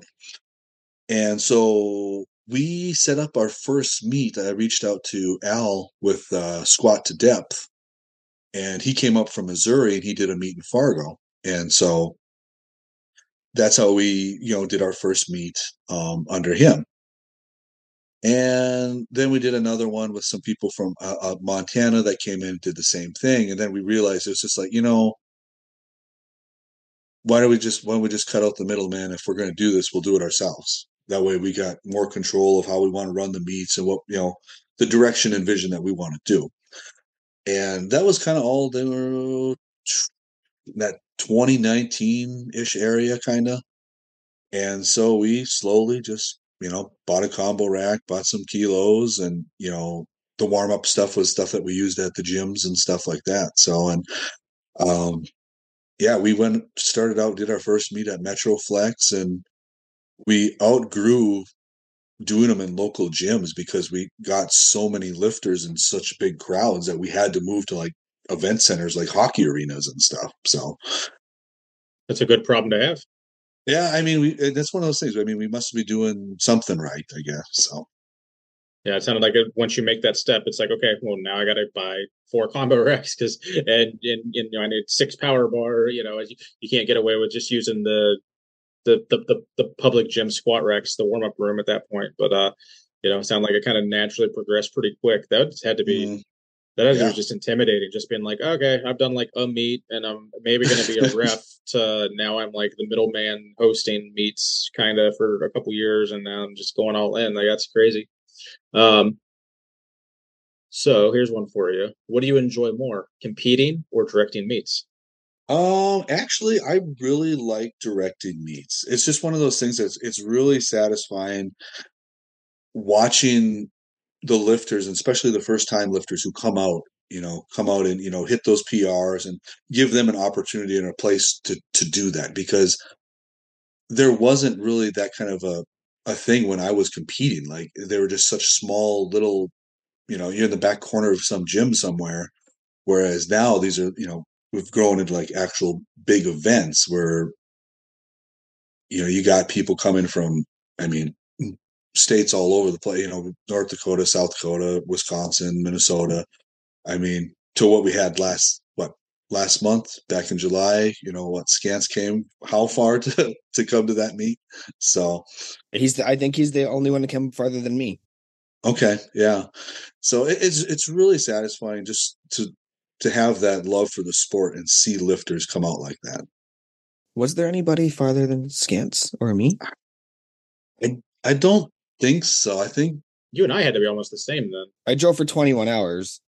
Yeah, I think if I I think Lindsay or Dan would have been the next closest, but then they, they end up not coming. So, or next furthest, anyways. I know that's it's really cool what you're saying, and, and I can't mm-hmm. say that I would disagree. I think that uh, giving other people the opportunities that maybe I wished I had. Yeah, when and, I and first got into it, and I'm not saying you know if anybody from my meets, you know, shout out to Apex and Burlington. You guys have treated me amazing. You guys are amazing, mm-hmm. but you know, there's always things that like you know that you know I would want to do to make it better mm. for somebody else. And you know, you got judge, judges and handlers, mm, judges and handlers screaming at these people. It's their first meet, and they're screaming over the cues, right? Mm. Like that might be one of the things I do, where I'm just like, nah, handlers, f off. Cues are more important." Yeah. Like that might be one of those things that I do because yeah, your judge is there to help you and everything. But if you can't hear mm. the cues because they're yelling the same cues, Yep, but the yep, ref is the exactly. one giving you the lights. Things like that that mm like yeah, it might be a little different. You know, and uh, going back to it, it's like I want to put on meets that I would have liked to compete in. Yeah, which is kind of a double edged sword because it's just like we're putting these on. I'm like, man, I wish I was out there. But I can't. but, but how douchey would that look though? Is if like, oh hey, I'm yeah. But you know, I'm like, I'll never do that. Even, but it's I've seen meet directors who will do that, and I'm just like, oh man, that's not a good look. Yeah, the uh, the couple the couple uh, got you know for first name basis with a handful of meet directors out here, and none of them will compete at their own meets. Uh, mm-hmm. They only like like they'll specifically travel to go do other meets just because it's you know it's kind of just yeah. goofy. Uh, yeah, and I mean that's how that's how I met Tanner. Was I had to travel to Rapid City to go do a meet. So, so out of all the meets you've hosted, uh, what's the most impressive? Uh, what's the most impressive lift you have seen? Or you know, you can go male and female if you want. Like, like what are some of the biggest? Doesn't have to be the biggest, but just mm-hmm. like however you want to, however you interpret most impressive. uh, lifts that you've seen at meets that you've done? Um, at, we have a uh, a um, a handicap lifter who who's actually been coming out to a lot of our meets, and he's done probably three or four of our meets, and he um, has a prosthetic arm. And so he, when he deadlifts, he has to use like the harness and stuff. But even just watching him, you know, balance, squatting, and even benching is pretty Right, impressive. yeah. So yeah, Was that one armed Turk? uh, no, this was uh Devin. He he he competed with me at the Arnold the this past time. Okay, So- one one armed Turk is a crew member and he does the same stuff. Okay. Yeah, Yeah. that's really dope to see. I'm I'm glad you Mm, that was a good answer. Yeah. All right. I guess I want to take a shot at some of this stuff too. Yeah, Not just not just heavy metal here. mm. Um da, da, da, da. we already did all this. Like we've we've powered through this. This has been very there's- informational. um hey, I love roller coasters too. oh, And apparently you've got a story on why you don't like the spinny versions. oh god. Uh, well, what? It's not necessarily s- spinning. It's the little like, you know, your local county carnival rides that basically sit in place and you just like spinning like that. Yep. Um, those do not do well for me at all. Like they just mess with my stomach. But um, roller coasters, big stuff like that. Oh, I can do it all day. Love it. Um, yeah, It's- it's we ta- I think we talked about it last week or the week before. Did you know Canada has the highest free fall drop roller coaster in North America? I did not. Where's that at? It's called the Yukon Striker at Canada's Wonderland here in Vaughan. Okay. Um, Okay. and the day it the the week it opened was the week before my son was born. Wow. And I turned to my wife and I was like, "I gotta go." And she's like, "I'm not coming to that in this heat, this pregnant." So I went all the way there by myself, Really? and I rode that thing a couple times. Um, Okay. I ended up finding a buddy who's Um, I think he was from North Carolina. Yeah. He was a young kid who I think um, might have might have had um, some some autism, Mm. but he was just like, "Oh yeah, my mom takes me to all of these," and he had a book, and this kid's traveling North America just to go on roller coasters. really? And he was like, "When I found out this one was here, I was coming." I was like, "When I found out this one was here, I was coming." So me and him ended up riding a couple at the same time, Mhm. uh, just you know, because you don't want to be alone all the time on the roller coaster. And Yeah, yeah. No, we just uh got our kids into it here. We started uh started them pretty young at like the local carnivals and going on rides and stuff Yep. and then just kind of you know progressively went to like bigger and bigger rides and uh we took them to Disney a couple years ago and they pretty much went on everything they could uh, you know height wise for them Mhm. and then we went back last year and literally the only ride that they didn't like was the uh, Tower of Terror just because of the drop and stuff like that. Yeah. But uh yeah, no, all the other rides they loved it. yeah, Oren Oren's already on board. Mhm. So it was really cool to to you know kind of bring them into that thing because before then it was like that was me and my wife's thing was you know you know going to amusement parks like that's what we did on our honeymoon we went to Orlando so Well, my wife hates rides, so getting my son into them benefits me. And we we did that too. We went to the local uh, peach festival because it's the big peach harvest festival, Mhm. and I didn't. I forgot there was a midway, and I ended up buying way too many tickets, oh the Carney games only to see as soon as we get in there, uh, the drop zone, so the one that goes up and then just lets you drop, completely shut down, surrounded by security, people crying, ambulance. Oh. So I was like, so we're not going on that one. no So I yeah I took him on a couple of the spinny ones, but I put him on this little dragon roller coaster, oh yeah and it's like it's it's like it has a height limit and maximum. Okay. Right, and he begged three rides on that, there you go and here we are. Like it's hot. I had somewhere to be. My wife just disappeared. I had to use the bathroom, and I'm getting frustrated. But I'm like, I'm not going to take it away from him until it started raining. Then it was like, okay, uh, we got to go, buddy. But he's yeah, he's all in. so is there any uh, particular reason like any why your wife doesn't like rides or is like just the spinning or just yeah she she gets motion sickness. She doesn't she has to like eat mints while we drive to like focus on something. Yeah and if i drive the way i like driving nudge nudge wink wink um she'll get pretty mad at me because it's too whippy and gotcha. I, I enjoy sport mode let's just say.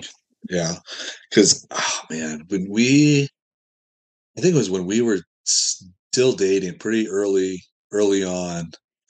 We went to like the local county fair, and I wasn't really into rides or anything like that. But I was like, all right, I'm gonna, you know, try and tough it out because she, you know, she likes rides. I, I, I can't, you know, wuss out here. And I don't know what ride it was, but I am probably just pure white in the face and just Mhm. grip, gripping on for dear life. And it's nothing big. It's just some little ride that's spinning around in circles. And at one point, I think Katie looked over at me and she's just like, Are you okay? And I'm just like trying to just hold on for dear life. And I'm just like looking down at my shoes because I'm just sick to my stomach now. Yeah, big rides I can do, but yeah, little spinny rides, uh, uh, not at all. Like, I think when we went back to Disneyland with the kids, the teacup ride, like my daughter was wanted to spin it. I'm like, no spinning. I'm like holding it. Oh, yeah. Yeah, So- I when we went on that, we took both of them, right? Because um it doesn't really have an, a height restriction. Like if you can walk, you can go on it. And I looked at Morgan and she's like, "Don't." And Yeah, like I'm a strong dude and I was like, "Oh, I'm gonna." And what I would do is spin it, but then I would stop it abruptly to spin it the other way. Oh, she could have Oh. killed me for doing that to her. She's like, I'm going away now. Like you Orange Yep, loving it, eh? He's all squished against the back, laughing. She's just like, Yeah. I hated that. yeah, the spinning gets me too. I can't do it. Well, if you ever come up, if you ever come up here to go to that roller coaster, let me know. I'll meet you there. Like, give me like two weeks advance notice. Uh, look for videos of it because what it does have to.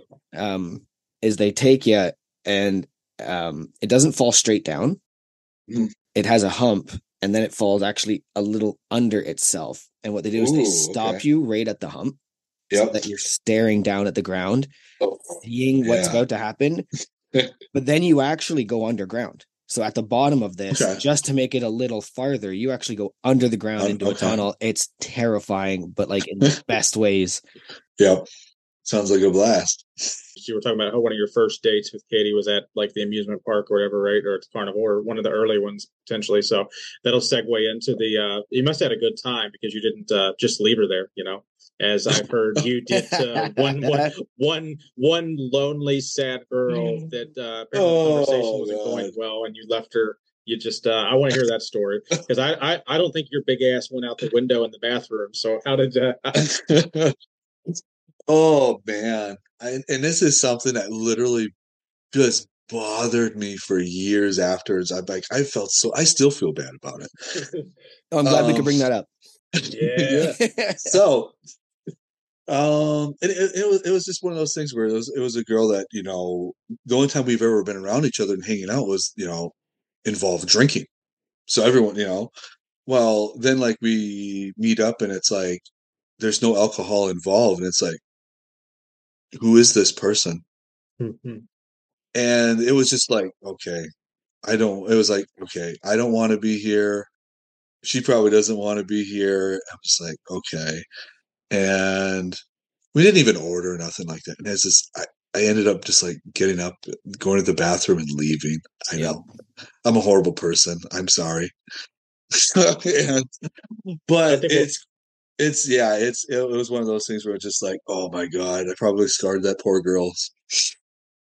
I think I, I- I think we all have a handful of things in our life that we just wish we handled a little bit more uh, ethically or just not as douchey. So you know, Yeah, that that would that would be one- that would be one of them. Yeah, that one's uh I feel like if you said you didn't have those, you're when there's something wrong with you. If you say you've done nothing wrong your whole life, so you- you're good. It means you're lying. Yeah, it means you're lying or you've never been confronted with the consequences of hurting other people. so yeah, I'm, I'm waiting for the karma of that one to catch up because it's probably not going to be good.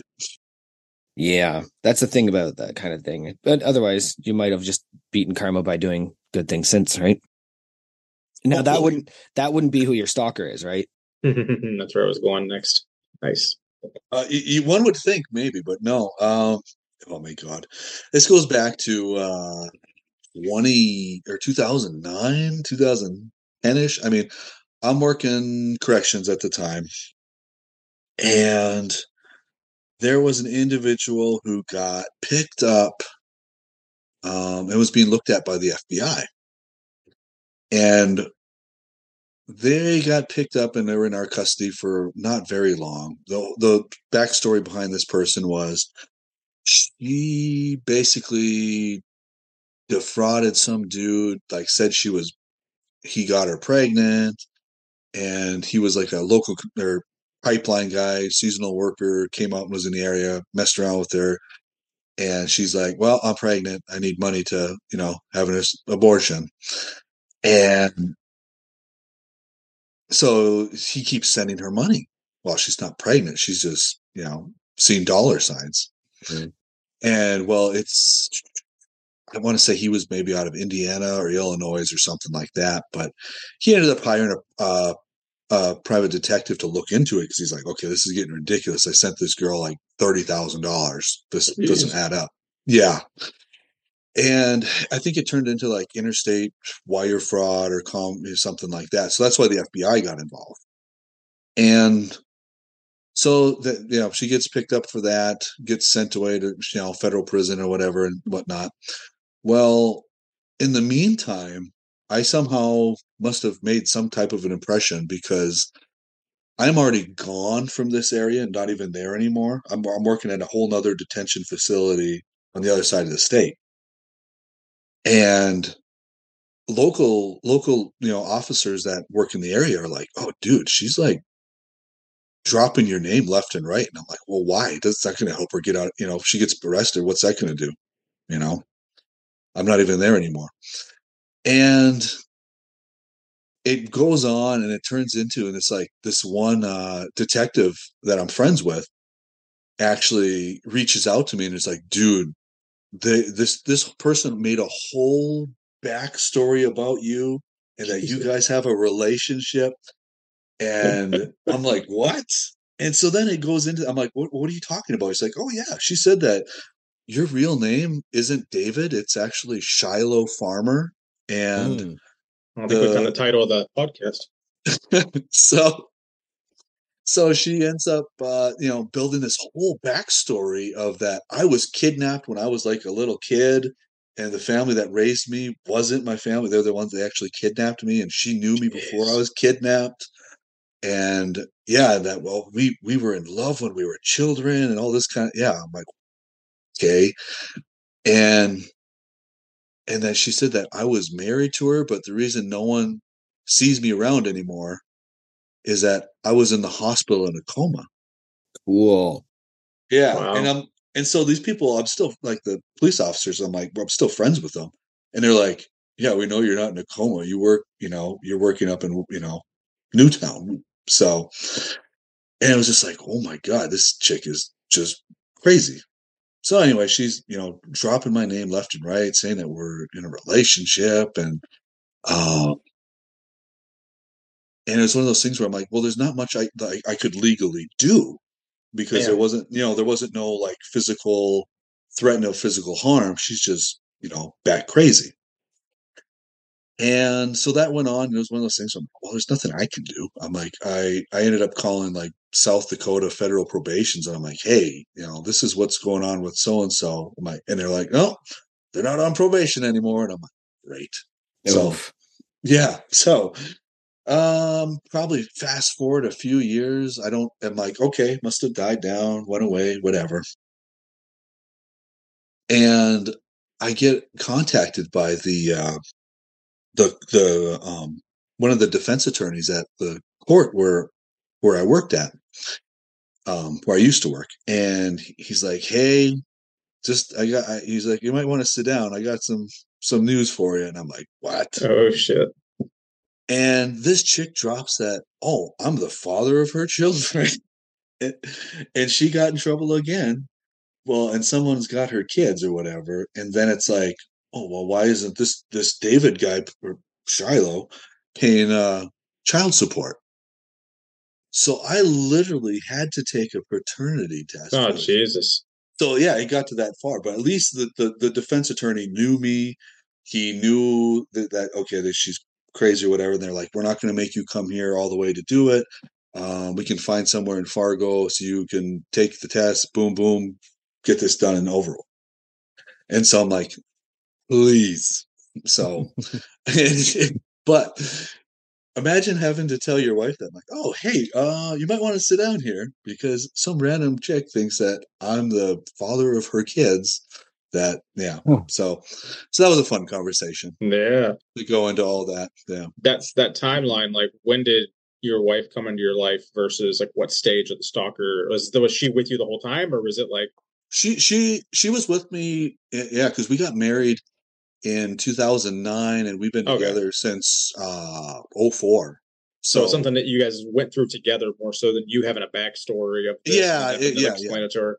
That's Mm. fucking crazy though. That is yeah. that is not where I expected that stalker conversation to go. Like, Oh, that was, God. that was so Yeah. elaborate and in depth. Wow. it was yeah so it was one of those things where she feared that it's just like okay is she ever going to come to fargo or anything kind of like that and i was just like well I, I mean you know we you you can definitely you know conceal and carry in north dakota so you know we can definitely protect ourselves but um to there to even add another aspect of that though is it didn't even end there. Like once it was like all right i'm done stop using my name uh, you know the whole everybody knows i'm not involved yada yada. And one summer we t- it was during covid because it was like when nothing was going on but there was a county fair um in bismarck which is you know a few hours down the interstate.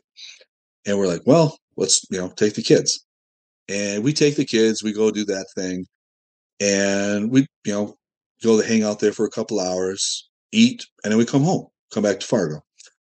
And a few days later uh, katie calls me at work and she's like hey there's some police officers that came to the house and they want you to call this detective in in bismarck. And i'm like what?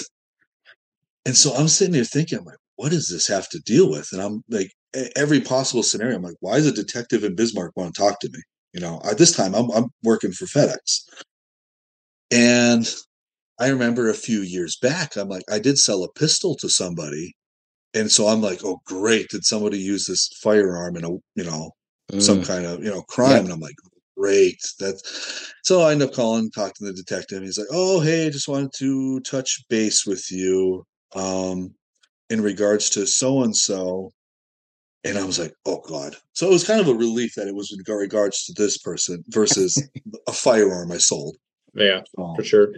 but uh, the backstory was just like, well, we have so and so in custody. And when we picked them up, they were under the influence. And her story is that you assaulted her and then injected her with uh, methamphetamines. And I'm like, what?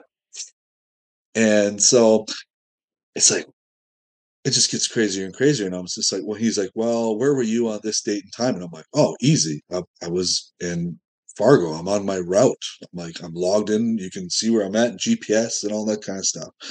And so they're like, okay, yeah, we just need to verify it and all this kind of stuff. But I'm just like, just still using and dropping my name like left and right. That's Like- crazy. That's Yeah. a lot. That's a lot. It's yeah. I mean, it's the point. So it's like this person. I dealt with them back in 2009, 2010 when they were in our custody for a little bit before we turned them over to the feds. And I'm like, this is like 2017, 2018 when this is. It's like seriously, like this is getting crazy. So, so yeah, that's my uh my stalker. Wow. That, that's a lot. Um, so we have this game we like to play. Oh, Well, the joke is Tanner always like when there's a serious story, he's like he just goes, "Wow, that's crazy." But I actually do have a game I want to play. Yeah. Um, it's actually is from the founders of the dis of this podcast. So they put these all together. You're gonna notice a theme, okay. which is why Keith is hands off from this one. Um, rank these meet names. Oh, These are these are four potential powerlifting meet names. okay. and I'll give you all four of them. Then we can repeat them if you need to. But Sure. you know, tell me which one do you think is the best? Okay. All right. So we've got the Battle of the Bulge. We've got the Shaftmaster Classic. We've got Beast Meat, and we've got Lift Easy, Live Hard Classic. I'm gonna go with the last one. Yeah, Yeah, we thought we would. I mean, I mean, Battle of the Bulge. I mean, yeah, yeah, you know, like, it's got some potential. But yeah, I'll go with the lifty, lift, uh, lift hard. I thought Beast Meat would be fun because it's right up there with. um Did you guys see Daniel McKim's video? Oh, last week when he's like, when you live next to a power lifter, Yeah, yeah, yeah. yeah. Oh, that dude. I I guess I didn't know And- his name, but yeah, no, and he's like, this shit's funny. and and the power lifter, of course, calls his garage gym the dungeon because they all fucking call themselves the dungeon.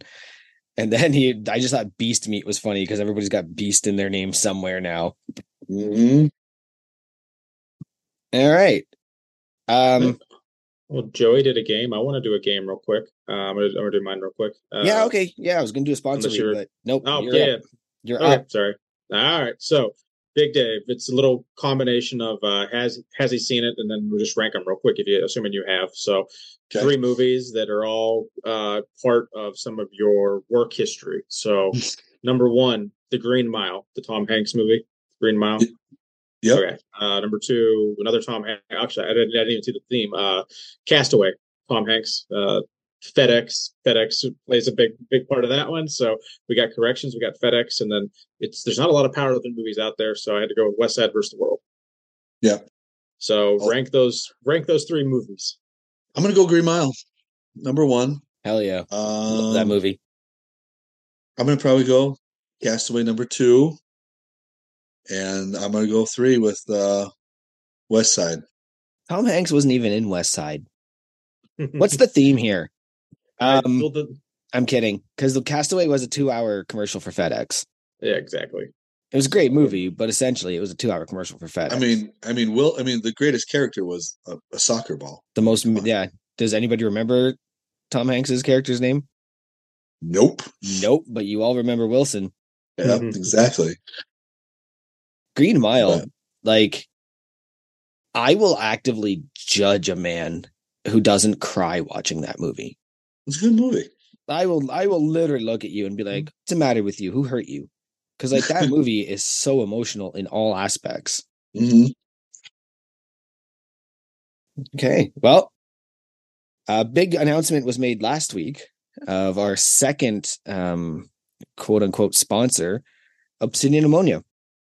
Uh, right now, just want to recognize that Big Travis from Obsidian Ammonia is um, going through some medical stuff. Everything's going great. I think I announced it the day it happened on this podcast, and just want to tell you, no, he's been doing some follow ups. Everything's going well. He still has to do some um, some more follow ups, but so far things are on the upwards trend. Um, you can now use the code unpaid at checkout to save yourself 15%. Um, and that will also help you on this new Dim Mak Redux, which is coming out as a restock next week. Uh, it's Dim Mak is back and better than ever. We've managed to combine Ultra and Nose Bleach Ooh. to create what are quite possibly the gnarliest salts ever concocted. No fancy offshore coffee flasks masquerading as innovation, just a big fucking bottle packed with true Canadian regret. That's the description of the website for the Dim Mak. I haven't opened my bottle. I do have one, got it immediately. Um, but if it's stronger than nose bleach, I'm a little nervous. Um, I do. Li- I do like the nose bleach. nose, I uh, nose bleach is a good one. that was my go-to. No, Yeah. did did he actually have a dig at some of the other competition with that, talking about how like the coffee mug? Because there's definitely like those those metal ones with Mhm. the lid. Like like I, my buddy has one of those, and uh, like it's just it's funny. I, I've never I didn't know the uh, the smelling salt game was so cutthroat. Uh, no, that's is that ah or is that Zone with the Uh, coffee, the coffee thing. Either way, I I, I think it only, might be Zone. I only use Obsidian. I have nothing negative to say about the other ones, but they're not Canadian. They're not Massenomic supporters, and they don't sponsor us. So if you use that code unpaid, it does help out you, helps out us. Um, but just remember, hold away from face and try not to die. Now, do we need to spell unpaid for people just so they know it doesn't start with an O? nope. Okay. Uh, the code uh, it only works at checkout. You can't do the website thing, hypedust.com slash unpaid. It it actually isn't up yet. And we're not going to bother anybody to fix that because, like I said, he's going through some stuff. So it's really cool of him to even get involved in this. Yeah. Um, You know, we really appreciate it. Yeah, no. Tra- I mean, he's helped out a lot. Uh, with he's sponsored a lot of our meets that we've done in the past, and I mean, he came through and big time for the Massenomics too. So yes, and uh, we're giving away some of those in this in this big drawing. But I've never seen, I've only seen, sorry, Travis, uh, actually go and offer sponsorships. I've seen him comment on somebody like, "Oh, we're putting together a meet," and then you'll see Obsidian Ammonia say, "Hey, do you need a sponsor?" That's cool. Never seen Mhm. that before. Before him, No, no, usually Right. pull of teeth. I think. yeah there's a dude that wants to give back right and that's you know that's the i think the theme of this conversation has been that it's just it's you know good to give back. So anyway that's our second sponsor read. I'm just gonna today i'm just reading off of websites. It works, man. Yeah, yeah, i, there I you can't wait i can't wait to try that dim mak honestly. I've got to get through the fireball one. Mm. and then i think i'll i think i have another nosebleeds to get through but like i don't use it like i used to. Maybe i'll save this dim mak for that no then it's too late. I'll just order another one anyway So what does I'm? I guess I'm gonna play my ignorance of what I've never heard the phrase or the words dim mak. I don't. I don't know what that means at all. Is it a play on something? Is It helps- a- it helps increase your kumite isn't that the thing that they fought at in Blood from Fist? blood it's from blood, Blood, sport blood sport. Yeah. yeah yeah go watch bloodsport you'll figure it all out it's all it's been all in there Another oh no, I do kind. Yeah, because it was like this. Yeah, I think I vaguely remember that. Yeah, I got you. I got you. so anyway i think we have this new game we like to play Oh boy. yeah we even uh you know the other guys they like to use it sometimes but we have our own version which is called unpaid or overrated is it oh no it's unpaid or underrated Yeah, I'm working. Mm. I'm trying. I. I, I and need you're to- typing as i'm doing it I'm my brain's trying like to- stop it Yeah. uh so instead of underrated or overrated unpaid means overrated underrated obviously means underrated all right I'll try and remember that. So we've got uh just flag us or like signal or something if you need to be reminded but uh we do have as this conversation went it went from 6 to about 10 or 11 um big dave specific questions Mm. on uh we just need you to decide if they are unpaid or underrated. You of course cannot ride the line. You do have to come out with an answer uh keith do you want to go first this week Yeah. So Big Dave, unpaid or overrated, signing up for a f- signing up for full power as well as bench only and dead only, deadlift only. Underrated. Okay. Why? Just why is the druthers telling you that? Well, you can do all. Why, why not do all of them? Why just do one? Get that extra My- medal. Get that. Get that third medal. No, I, I get that. I get that. Well, as, as a meet director, it'd be it'd be self uh, incriminate. I mean, because you, you obviously get the, a couple extra bucks, you know, for the the extra divisions and all that. But I don't know. Me personally, I just I'm I'm I'm literally too OCD for my open powerlifting to have like three meets, but only be one meet. Yep, You know what I mean? Like because Yep. like if you're not familiar, you're you know you have every right and it's your prerogative to sign up for full power, bench only, deadlift only. You know, do whatever you want, get as many state records, national records as you want. But the way they do it in open powerlifting is for every secondary division you sign up for, you get a whole other tab on open powerlifting. So if you're sitting there and you're like me and you're OCD and you like to have a nice organized little powerlifting thing, it's like now you had just have it, and, and it's the complete dumbest reason ever. But I don't know, I like it. To me, it makes sense. But that's the only reason I kind of. uh but I know a lot of people that you know do it regularly just because they and it, it it's probably saved a handful of people when they bomb out on squat and they still get to stay on the meet. So i i signed up for i did push pull at my last one right i didn't sign up for full power but i signed up for push pull because i can't i couldn't squat well, no, no, i wasn't going to miss the meet No, yeah, no. I this is this is. I guess my my question was more signing up for multiple divisions. So like you're you're paying extra. oh So you're basically you're you're paying your hundred dollar meet fee, and you're paying an extra forty dollars to go bench only, and an extra forty dollars to go deadlift only.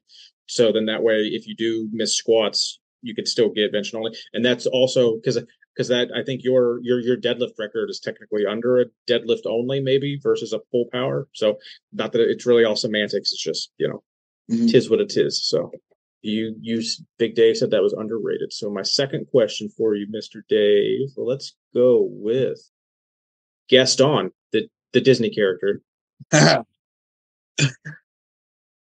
Definitely uh underrated.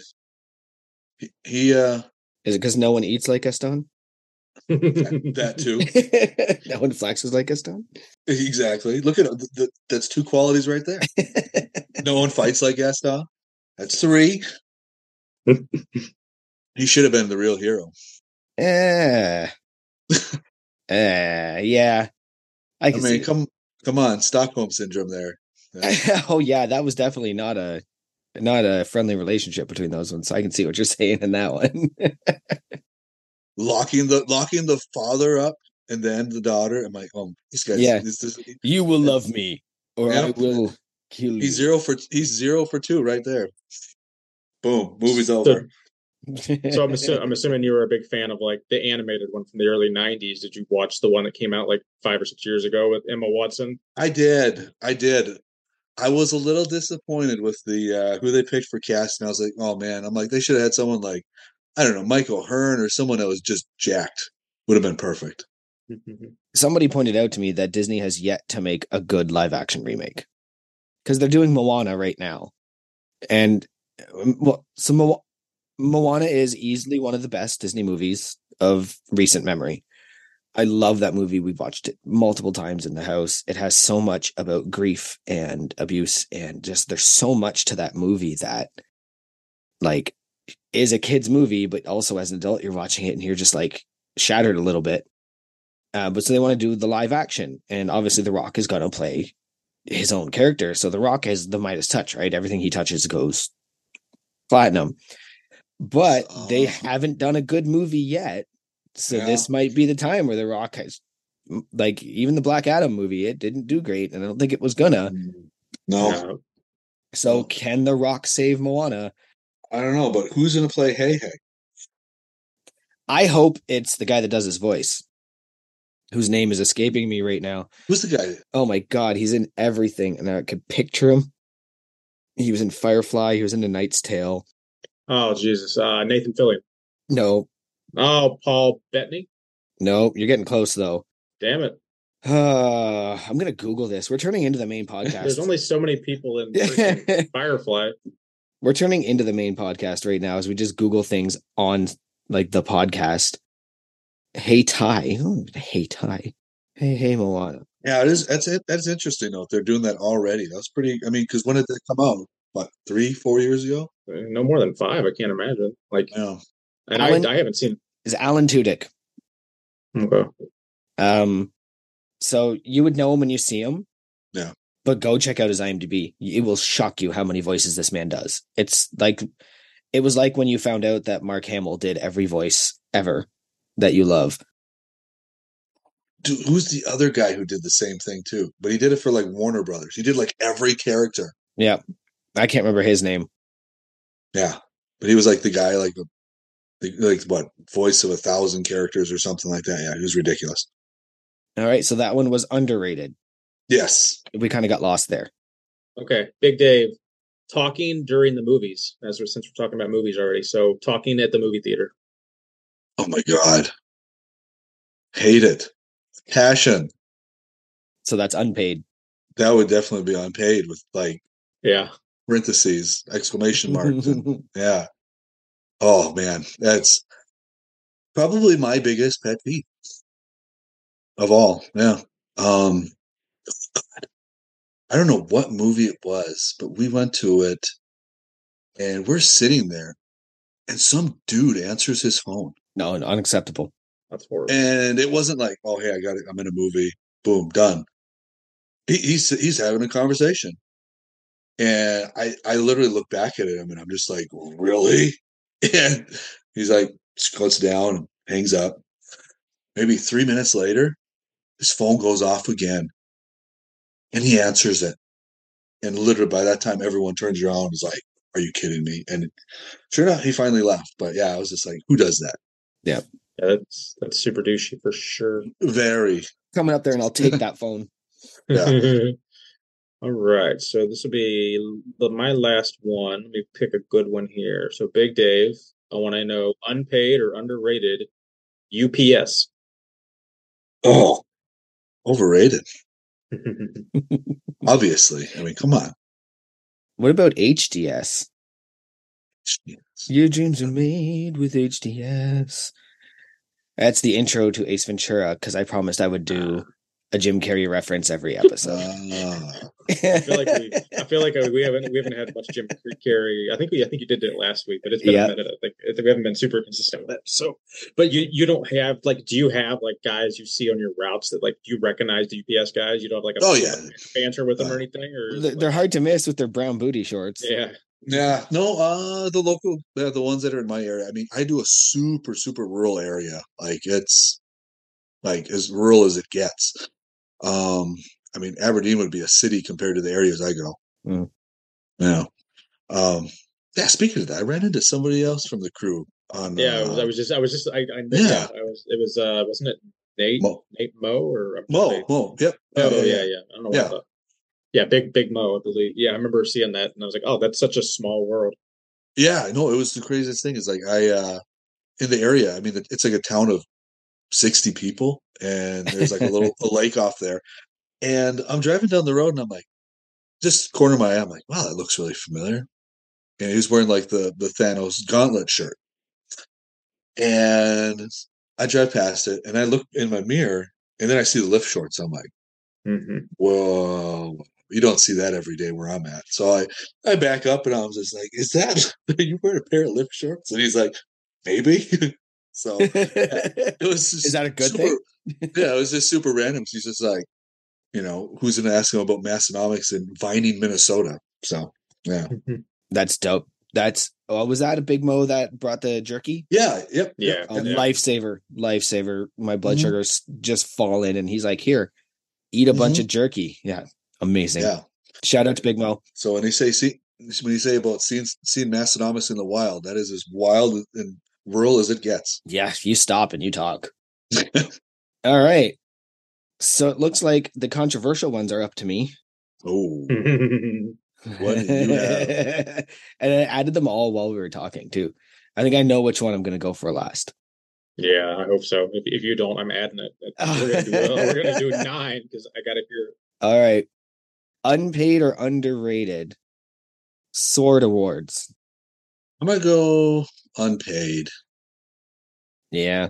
You got a lot of Yeah. in the in the XPC. Um, not so much with us, but I know it's like one of those things. It seems like bodybuilding, everybody does it. It's like we we try to do stuff that's a little different. Like um, like the belts were a, a real cool thing. Uh, we've done some other That was really cool. um, and those are nice because you can customize them to meet logos and all that kind of stuff Yeah. too. But um, we did do a sword at our last King of the North, but it, it kind of was fitting with King of the North itself. But we did get it engraved and all that kind of stuff with the meet info. But um, yeah, we did it. We did a crown the la- the year before. So yeah, I'm kind of kind of done with the swords. I think. I think a lot of us are, and that's why it's a running gag at Massenomics. Yeah, it is. right? I It just know. goes back to me kind of mocking the beast meat and the dungeon, and Mhm. it's like like eh, you can be the stereotype, but like maybe let's try and expand and Mhm. show people we have more depth. All right, unpaid or underrated, jorts as a uniform. Oh. Okay, wait a second here. he's he's putting the threads together, I, I like my jorts. I'm trying to put the yeah. It's I'm trying to do. and you here, and you put everybody at the meet in jorts. yeah no Some of them cut Um, their jorts Mhm. even jortier, which was Mm. hilarious. It was hot in that arena. I would have too. definitely unpaid. Definitely Yeah. yeah. I definitely had to figure out which was which there with that. You're with the yeah. Well, definitely unpaid unpaid means overrated. Underrated, okay. Yeah, underrated means Okay. underrated. All right, you're really throwing me. Oh, underrated. Yeah, we have to. We're gonna, we're gonna have to like instill that to everyone. I did Yeah. just edit it in the show notes that I'm gonna copy and paste every week. So we're like at least I'll have it right when we set it up. De- yeah, it's definitely underrated. A million. The best loading team I've ever seen was all in jorts. So They Mhm. were. Yeah, mhm. they're actually we got a crew of them coming up in a couple weeks to Fargo for our next meet. So okay. so I was glad to make th- I was glad to make that connection. I I love that he like you, you, I wasn't sure if he said a few of them or a crew of them, and either way it works. 'Cause, like, I'm, pretty sure, I'm pretty sure he did say crew, but he might have. I don't know. because I know at least at least one of those guys is in the crew. Uh, that Diet Diet Tanner is. I'm not sure if I think there might be another one too. I think there's two for sure. Yeah. Okay. Yeah, I think both Tommies. I think they're both Tommy. Yeah. Mhm. Mm. Okay. The last two are the potentially controversial ones. Oh, Unpaid or underrated. Paul Rudd Slappa da Bass skit. Do you know it from the movie where he's Slappa da Bass? And how many times have you heard that in your bassist career? oh yeah. Um, I'm gonna go overrated. Just be or yeah, Un- unpaid. unpaid. I got you. Sorry. I got you. You're good. but yeah, definitely heard that a million times. It's like everybody's like slapping them. It's like ah, not much of a slapper, but I mean these fingers can walk. Hell yeah. You said you do black label covers and stuff too in the one Mhm. band. I've got a giant black label tattoo on my leg. Oh, Yeah, I'm a big, big Zakk Wylde fan. Somebody pointed out the other day he's not looking too good lately, so yeah. I hope he's in good health. All right, last one for all the marbles. Okay. Unpaid or underrated? The breath belt. Overrated. Unpaid and overrated. Absolutely. Now, who makes the breath belt again? I can't. I, I for some reason I can't remember. Oh, that would be that would Derek Thistlethwaite. that that would be my good buddy. Yeah, we uh um Mr. Sullivan and I are uh not on very good terms these days. that happens. I feel like I feel like half the stances he takes is just to keep building up publicity for himself and just to be just stay relevant. Like I don't even know if like half the time he takes a stance if he even believes in it or if he's just trying to stir the pot so he's still relevant. Yeah, yeah, um, I agree with that. You know, and you know, with our past dealings that we've had with him, because he's came up here before, and he he did do a seminar a few years ago, um, in Fargo. But then later on down the road, we ended up just you know bumping heads and having some issues. Um, and I mean, I, I kept everything as professional as I could. You know, last time we saw each other, I shook his hand. As you know, they left the meet and whatever. Um, but yeah, it's definitely uh, kicked up a gear because oh, last spring our at our last King of the North competition, um, Big John Oldham came up and was the you know guest lifter and you know came to hang out, and he told us that Joe and Briani literally told him they're like, "Hey, we would prefer it if you didn't come to North Dakota," and it's just like, "Oh my god." Who says that? Yeah, that's. I mean, can you get as junior high drama as, uh, than that? Like seriously. So Hmm. yeah, so that definitely uh, kind of put where where my thoughts are with that. So Well, see, I didn't know any of that, and I only know who they are because of who they've been on the podcast. Mhm. Um, but I definitely um, would say that if there's ever something controversial happening, his name Mhm. shows up. I don't know much about him, but even at the Arnold, I heard somebody say like, "I hope he shows up because I got stuff for him." And I like I was just walking by and heard that, and I was just like, "Why is this guy so hated? Like he's just so." But you know, anyway, I thought I'd throw that one in there just to see, no. just to see the look on your face and see and see how professional you would dance around it. Um, uh, I don't, I don't think he's listening or anybody who even knows him is listening. But at the same time, like, I don't have anything negative to say. I'm never going to sit here and judge somebody's intentions. Mhm. I can only judge their actions. Yeah. Um, I don't know who was it I was talking to. Somebody in the Discord, and it came up, and we were talking about it. And I was like, "Oh, well, I can always release the uh, the Joe Sullivan file of." And it's like, I like, I got like twenty four pages of statements from what. Yeah, Yeah, it was, and it was had to deal with it the last time he was up here, and that's the big issue with him. is that where he's from? No, they're in Vegas, aren't they? Uh, no, he yeah, he's from. They're from Vegas. But I think he's originally from Ohio somewhere. so why Um, would he tell John not to go up there? Like, Oh, he oh, just because he the relationship that he had with me. He he doesn't like me. hmm, Yeah, him or Briani. So it's like, man, I don't, I don't like, I don't like anybody, but I'm not going to tell them what to do or tell anybody around them what to do. Oh, yeah, and exactly, and, and and that's the thing is, I mean, I know tons of my friends that are you know coached by him, and I'm not like, don't be coached by him. Blah Yeah, blah blah. Yeah, I'm like, That's not a human thing to say. one would think. Yeah. All right. Well, that's fun. I've been I stay out of this stuff, and that's kind of the running joke in the in the podcast is like I only kind of heard about it, so I threw in the breath Mhm. the breath belt thing because I didn't. yeah. I was interested to see if anybody would even name names, or if you Mhm. would just like we would just talk about the product that um has been brought up Yeah. on this podcast before. Um, but yeah, I, I stay out of that Mhm. kind of stuff, and that's on purpose Mm. right? Like I just I did like my first even slightly political post on TikTok and I'm already just a nerve of anxiety because I just don't want to deal with other humans and their idiosyncrasies and their thoughts and stuff. But it's like but sometimes I have to say things Mhm. because you know nobody else is. Yeah, I, I'm. Just, I think I'm. I. Uh, I don't think I'm allowed to put anything political anymore on Instagram, or I, I'll probably lose my account. So probably I safe to just. so it's probably safe to just be like, man, moving on. I like my Instagram a religion and political free zone when I can get it. Yeah, Yeah, Yeah. exactly. And, and it's like really, you know, posting stuff like that. It's like, is it really going to change s- somebody's mind or opinion? No. no, and and being controversial, it usually says more about you, Mhm. right? Like, what are you, fourteen? Yeah. You're out here like saying controversial stuff, like, look at me, I'm provocative. No, nobody cares, man. Just Literally. Yep. but yeah, anyway, I wanted to bring that one up and have some fun with it. I I really appreciated it because I, I I was gonna with with with with with withhold or withstain whatever uh, abstain from getting in too too too deep into it. So I'm glad that you uh you threw it in there. It made me happy. No.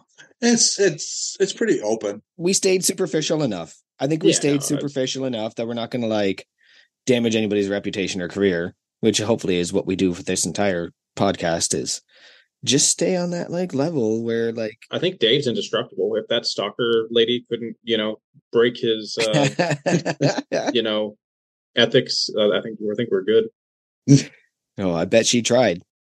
Now have have you have you done like you do have you gotten like written statements from the detectives or anything to like do you have like a folder saying that this this lady's batshit crazy? Here, call this guy Um, from ten years ago. So like I'm when when I talked to the detective about it, I just referred them to the other detectives that I knew and Mhm. dealt with on you know, before. So, and one of them was uh at that time they've moved on. They were like a Homeland Security agent. So I'm like, hey, you can call so and so, and and and and I, they did. They verified everything. They're like, yeah, you were in Fargo. You were on your route. You were doing your thing. So it's like they're like, we thought it was a pretty crazy story to begin with, but we just had to ch- follow up. So. It's like, yeah, it's definitely good to keep all those phone numbers, all those contacts for Oh sure. yeah. If you think the Joe Sullivan file is big, wait till you see the Shylo Farmer file. huge.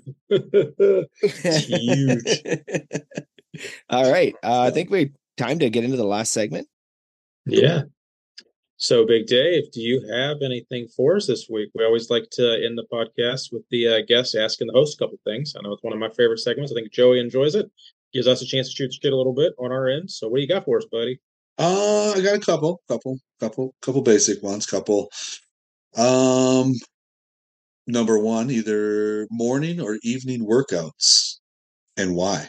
So, for me, so if I if I have to pick one, if I had to pick one, like, and I had to do it every day, I'd probably go morning. Um, what I actually do is I train Sunday mornings, and then Tuesday and third Tuesday and Friday, Tuesday, Thursday, like two two other days in the evening, just because when I get home from work. So I will the most enjoyable training session I always have is the Sunday because it's coming off of a full rest day, and it's just like that's that's my have people over day. Um, but I guess if it's more of like, am I more alert in the morning or in the evening? Like, I. Think even in the morning, like I, I seldom have a bad workout in the morning. Whereas if I try to work out after work, like it's always inferior to just a going into the gym with no stress like I would be coming home from work. So I'll go morning, even though I lift in the evening. My ideal sweet spot's probably between 11 and 2. Yeah. And that would be um, if I'm off or if I don't have to go in until 1 or 2 o'clock, I sleep in a little bit, get up, have something to eat, relax, spend some time with the kids, go to the gym. But if I am working and I can get out of work early between 2 or 4, I don't like to be in the gym past five o'clock. I have found that it messes my sleep up. It messes up my workout. I start getting anxious about dinner and my wife with the kids and all that. So If that's the case, I just skip that day. Like I just don't, I just don't because I know it's going to be a garbage workout. So my ideal sweet spot. Now there was a time and maybe um, you know, when I was a little younger, I could get up 5, 6 a.m. and go to the gym before work. I can't do that anymore. I'm too tired. I'm too beat up and I'm too sick. So like getting up anything before eight o'clock right now, even before seven, sorry, before seven is hard. I'd like to, but my gym is also directly below my children's room. Ah, yeah. There So- you go. Maybe if I went to bed as soon as we're done recording, I could be up at five o'clock and in there, you know, quick fried egg, jump into the gym. But I'd wake up the whole house because tomorrow's deadlift day, right? Yeah, yeah. See, I, I do mine pretty much as soon as I get off work. Um, and I mean, I'm usually can get to the gym by 3.30, 4 o'clock. So kind of beat that mad rush, which is which is nice. Then when I'm done, boom, supper. Yeah, yeah. wake up the whole house yelling, yeah, buddy, on every deadlift. So That- uh, that that's something I always have to juggle too. Like when I get home from work, like if I get home at like four thirty, I pretty much have to eat and then train. If I get home at like three thirty, then I try to train and then eat because like I don't know, I just if it's seven o'clock and I haven't eaten dinner yet, I'm gonna fucking kill somebody. So like I kind of have to like just in my head like, all right, do I need to eat and chill for a half hour and then train, and vice versa. That it's always like a I'm fighting against the clock depending on when I get home from work. It also depends on what I'm doing. Um, I don't like to deadlift or squat on an empty stomach, same. but if yeah. it's an upper body day, just go, man. Like I, for some reason, because Juggernaut gives me two days a week where it's just bench for multiple, like a high volume bench and bunch of rep or accessories. And I won't say I treat them like they're easy days, but they're kind of easy days, right? Because it's just a bunch of bench and then a bunch of accessories. Whereas the other two days are all three lifts and then accessories. And I'm like, no, I'm going to need to eat for that. yeah, definitely. I'm going to pass out while I'm deadlifting. So are you both are you both doing Juggernaut then? I I'm am. not a. Okay. I have. I have. Yeah, Joey is. I have. A, I have a coach I've been working with for like the last five years. It just has online programming for me. That's a li- you know, it's more than Juggernaut, but it's less than like you know, 99 percent of the other people out there like selling coaching. So I've had a good rapport with him. He comes and handles me at local meets and stuff. So I'm gonna Yeah. keep keep riding that train until something else happens. I don't like people enough. I've had a couple people reach out and offer to coach me, and it's just a matter of like I think we actually I was just thinking about him when we talked to Big Hot. It's just like the idea that, like I said, like if I get home late from work, I want to go eat. I don't want to suddenly have to call my coach and be like, "Oh, you know, like, uh, like I, I'm accountable to me. Would I do better if I was accountable to somebody else? Maybe, but like I've got two kids. I've got a full time job. I like I drive half an hour both way to and from work. It's just not feasible that I'm going to work out on the days I'm supposed to work out. Yeah, yeah. Yeah. If you have that flexibility, you can do what you need to do when and Yeah. yeah. Um, and it's weird too. Is like even as a meet director, I see so many people that do have coaches, don't have coaches, and some of them I sit back and I watch, and I'm just like, like you're going backwards. Like a lot of them of like, like you you were you were doing better before you had a coach, and then you went backwards. Like, you know, you lost fifty pounds on your total. It's like, so it's very interesting to see this coaching versus non-coaching but um but that would lead into the second question pre-workout meal before you work out or does it depend on the lift Uh, yeah, I just answered that. Yeah so that's what I was gonna say, 'cause, um i, I mean do- for me for me i mean i I'll, I'll do something simple as peanut butter jelly sandwich and boom out the door kind of thing so as long as i have something I should probably start considering that. I was buying these power bars for a bit and I just found them to be a little too, I don't know, just weird on my teeth. Um, peanut butter and jelly does sound like a good idea. My preferred is two eggs and half an avocado. Just gets me all the proteins, all the fats, and then then I'll take some nitric oxide, some Vasoblitz.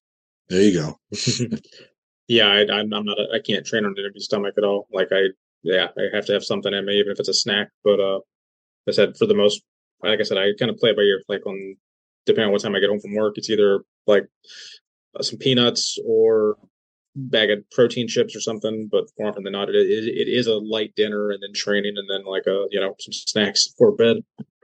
Yeah. I fucking love dry roasted peanuts. I was at the this get together Yep. we were talking about like the the snacks and stuff like that and and dry roasted peanuts I will eat until you take them away from me and I will often turn to my wife and say you need to take these away from me my stomach is on fire but I will eat like a planter's thing if you don't take them away from me I will just sit there and eat them for half that bottle we can, we can- I, I can't have those in the house. Everything when I say nuts for me, it's like I have like the hundred calorie pack of nuts you get from the grocery store that Yeah. literally is just uh, like it's like seventeen peanuts or you know in my case usually almonds uh, or cashews. Oh, I know everybody talked about how last week I was like, I don't have an addictive personality, but I love Jaeger. but again, it's a thing I could quit easily. And I did by just not having it in the house. Uh, But like it's it's not that I'm addicted to peanuts. It's just that they're so delicious and I won't track how many I'm eating. I'll just sit there and keep going until my stomach goes, dude, stop. And then I'm like, oh yeah, this is bad. Honey, take these from me. see here. All right. Number three, what would be your meet day necessities? Hmm. A handler, ideally. Oh, yeah, go ahead. You're no, no, no, no. If you got thoughts, go. I was Uh, just gonna jump in because you had your druthers going. Uh, yeah. So like, I the Lift Hard Live Easy Classic was the first time I hadn't had a hand. Like, so my wife was there and she essentially handled me as best Mhm. she could. I mean, like, but I'm I've I've been spoiled enough to have friends like help handle me for the last you know several years to where like I specifically try to have someone there to just help load the bar, so I'm not having to worry about like like I I pre okay so like I'll I'll dumb it down. Something I have to have at the meet. One thing, it's my my my cheat sheet that has all my warm ups that I want to take, all my attempt selections. Like my my my opener is always set in stone. My second, I usually give myself two or three options, and my fourth, I usually give myself like four options. And like I have it all converted out with pounds and kilos, so it's just super fucking easy. You know, yep, that was an RP. You know, whatever. Like I I, I can do twenty more pounds, or I can do ten more pounds, and I've got options to pick that. So like basically, my my preparation cheat sheet I couldn't, I would not want to do a meet without that. Essentially, everything else I could kind of wing it.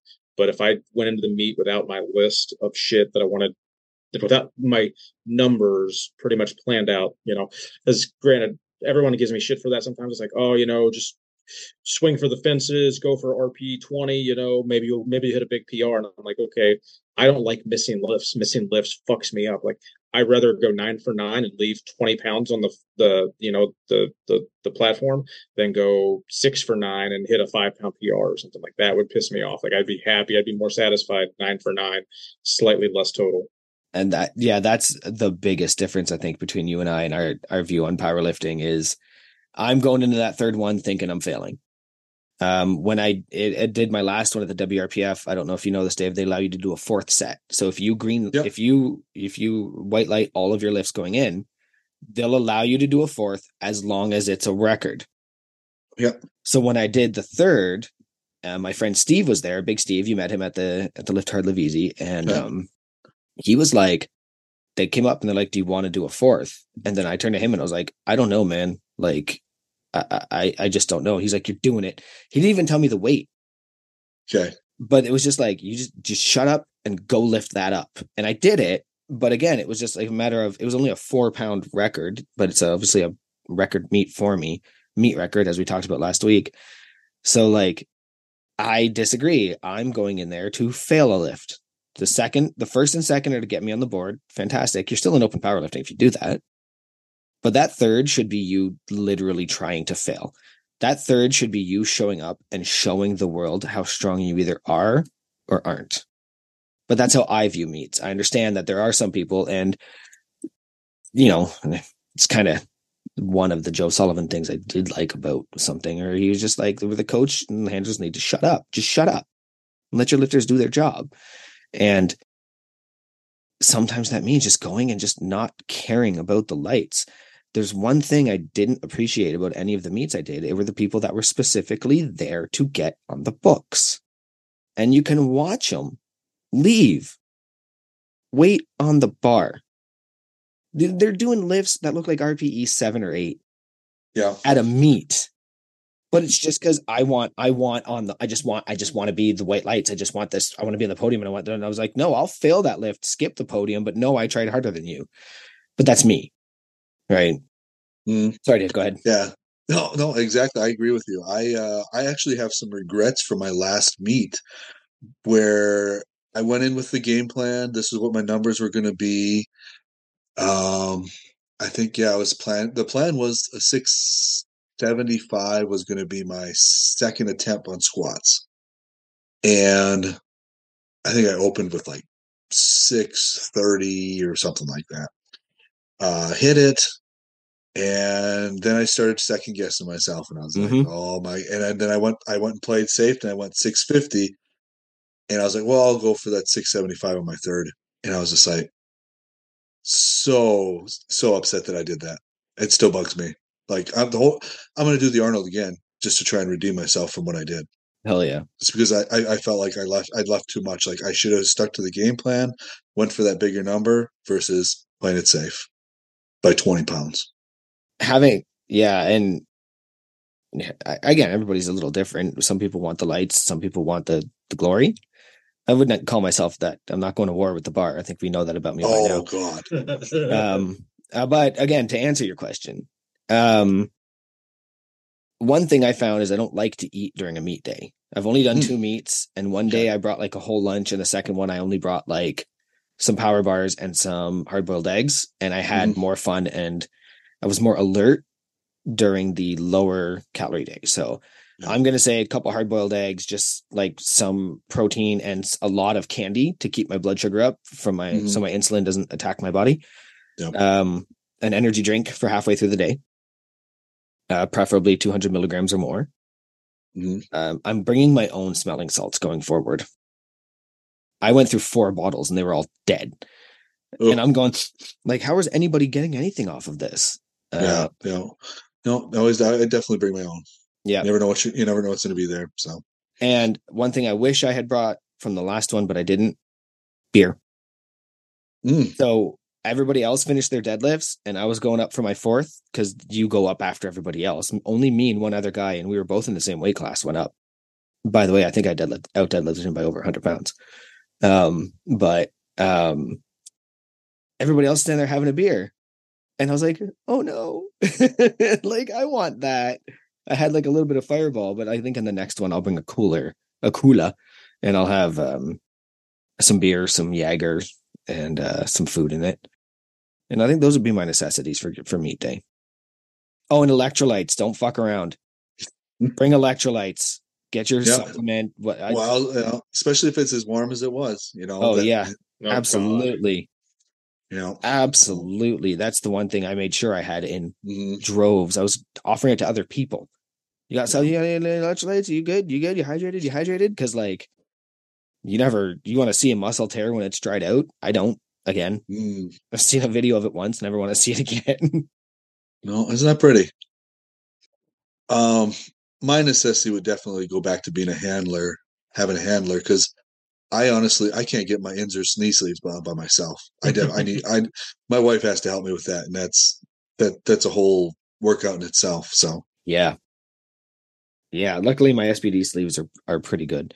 The one I did without a handler, the second one I did with Steve as the handler, but now Steve's lifting with me in the next one. So we're going to handle each other because Where's that meet at? Uh, still in Apex in Burlington, Where's that from me? Uh, actually right near me. So Burlington, Ontario, probably two hour drive from you.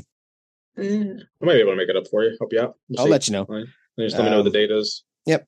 But it's ultimately, yeah, having somebody there to like look at my lift and go, "Nah, you can do more." That I, that was really important. But now we don't know with between me and him, are we gonna do that for each other? Are we gonna like I'm warming up and you're uh, well the other way around because he he can outbench and bout squat me ridiculous amounts. So yeah, we'll see.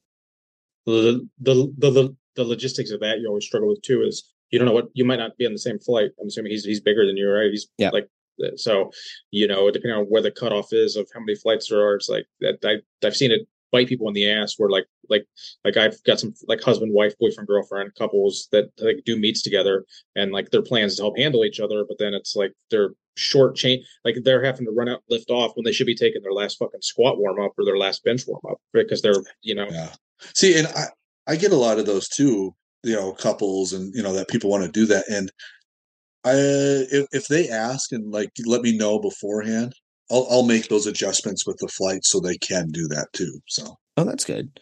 We're gonna. I think Sandy's coming with us on the next one, which is Steve's wife, and um, I think she's gonna be there to kind of at least do the hard work. Where like you know you're in your deadlift shoes, so you can't go outside, so somebody has to go grab something for you.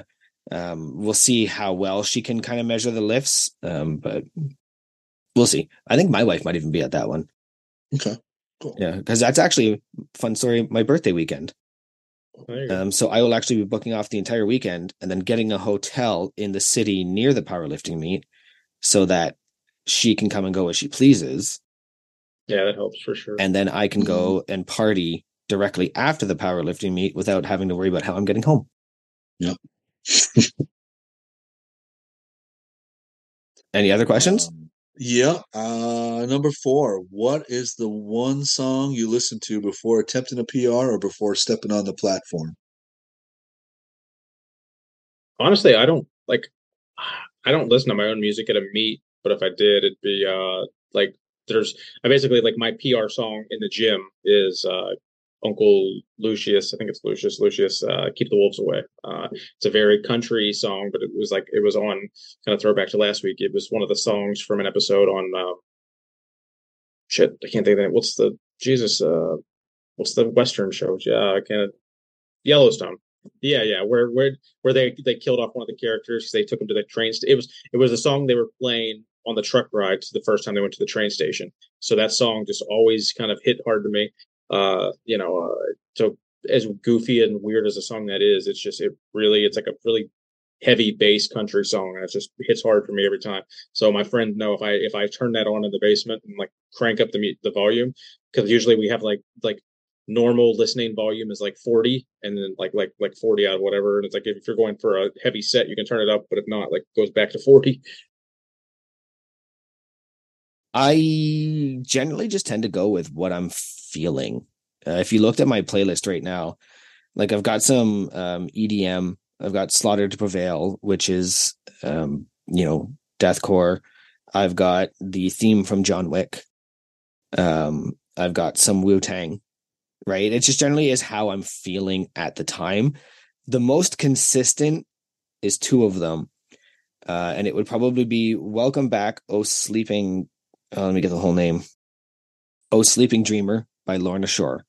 It has a minute and 30 long setup, and then it just kicks in with probably the heaviest deathcore I've ever heard in my life.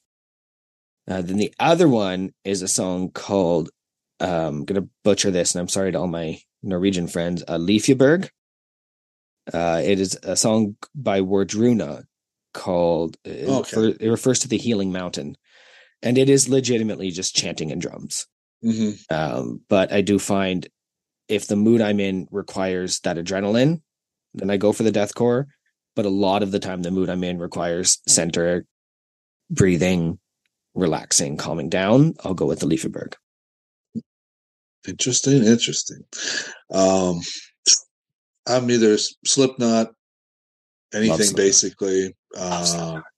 the other one that always always comes back is Drowning Pool Bodies.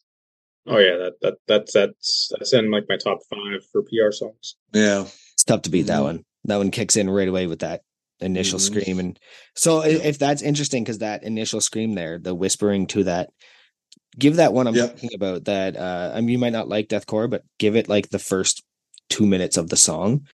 Yeah. And then you can hear what I'm talking about when he comes in with that initial, because it's all operatic or not operatic, it's like orchestral. And then it kicks in and it does the same thing where it just kicks in as hard as it possibly can. Okay. And the guy, the singer from Lorna Shore, is essentially a demon in a 20 year old's body. The sounds and voices he can do, they've actually put cameras up his nose and to look down his throat to find out, like, how do you do that? That's almost impossible. really. Yeah. And he's just Huh. like, I do it for fun. It's insane. Oh, and I also got uh, in here Ditch by Lamb of God. The Okay. yeah, the um the message to that song as well as the delivery. I've Mhm. always really liked. Hell yeah, Slipknot. Hell yeah. Tough to beat. Tough to beat. Yeah. Uh, one last one. I know you guys were talking about Marvel the other sh- uh, on one of the other shows. If you could be one character from Marvel universe, who would it be? Hmm. Wolverine. Easy for me. Easy. Uh, the the the healing has always been attractive to me. Uh, the immortality is not that attractive, um, and the sadness that comes with it. When he's really well written, he's really well written.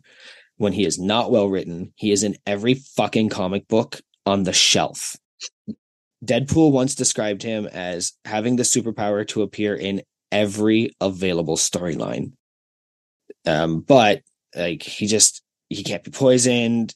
The stuff that he's been through, I just love Wolverine, and just I also have suffered through anger issues in the past and really related to having to pull those in like he does sometimes. I think I'm gonna go with. So my my druthers on this would be I want to go with someone that technically doesn't necessarily have superpowers, so then it doesn't necessarily like alter my entire life. Like I don't want to be the fucking Hulk and like kill my wife accidentally when I Hulk out in the middle of the night when I wake up. So like I guess that leads me to like Hawkeye. I guess. Okay. I mean the, the archery thing would be cool and like to have a skill because then I I don't know how you could really how that would. I mean I guess you could could could compete in that at the Olympics or something. But like I don't know. Like I, I'm gonna go with the basic answer. Like I don't want to be. I don't want my life to be altered by being a mutant. So I think if I had to pick to be a mutant, I'd have to think about it. But I'm gonna cop out and just pick a human with super abilities. What about you, Dave? What, what would you be? Thanos, hands down. Oh yeah, Jesus, yeah. I guess I There's there's just so much to the character that people don't look at. Well, Thanos, comic book Thanos or movie Thanos? Um, a little both, but go just go into the movie. The fact of him wiping out half of the world to save the other half comes true because once you watch, what is it? It's in the Eternals that once once there's so so much population, destroys everything. So he could have saved everything. All right. See, no one looks at that. yeah, I didn't think it was overly evil to snap your fingers and save the universe by thinning the herd, but I, mean, I guess most people did. That's but Apparently, it's a little frowned upon. it is probably pretty. I mean, I mean, Genghis Khan said the same thing. I will, I will make, um, I will make Mongols act right, even if I have to kill half of them in the process. And I mean, if that's who you're looking up to, Marco Polo underrated. I, f- I actually love Genghis Khan, not like for what he did, but just the entire history. It's if there was one historical figure I had to like read the most about, it was him. Yeah. Because he did so much terrible, terrible stuff. and then he also like created the postal system. Like he couldn't read, but made sure all of his kids could. Like there were just aspects of the dude that, you know, if you like Thanos, you'd probably like him, to be honest. Yeah. You know, oh man, I don't know how I didn't bring it up. Trailer Park, Trailer Park Boys. Yeah. Fan? Yeah. Under, overrated? Uh probably unpaid for me. Um Yeah. I don't know how well to tell this story. Um so the first time I ever saw the Trailer Park Boys, um I was messed up on mushrooms and I came Okay. home and I came into the bedroom and I was walking like I was in space because I didn't want anybody to hear me, which apparently meant giant steps because the carpet was red and red is Mars. And then I turned on the TV because I was like, that'll help calm me down. And it was Trailer Park Boys. And okay. um, obviously, your perception of that moment is going to reflect the perception of everything else. Um, so I've never really been able to get back into them because that was my first experience. Uh, there are episodes I love. The Con- Conky episode, God. incredible. But then there's other stuff too. I just I find it a bit cringe humor, and I think we've established on this uh, on this podcast. I don't really enjoy cringe humor in that sense. Or where watching other people go through something I don't want to go through isn't funny to me, and so I've kind of just realized it's it's not my style. It'll also shock you to find out I don't like Seinfeld. I don't think Seinfeld is funny in any way, shape, or form. Um, references to Seinfeld make me laugh, but the actual show pretty much deadpans me. I, I don't find it that funny. I feel like as popular as Seinfeld is, that's not an uncommon. Like, there's a lot of people I think that Yeah. like Seinfeld. Seinfeld. Yeah. And and it's not one of those ones that I think is a bad show. I think we've talked about shows where I've said are bad, Big Bang Theory and Friends. Those are legitimately bad TV shows that when somebody likes them, I immediately judge their sense of humor. Whereas Seinfeld, I'm like, we'll probably get along, but like, I'm not gonna enjoy that show with you.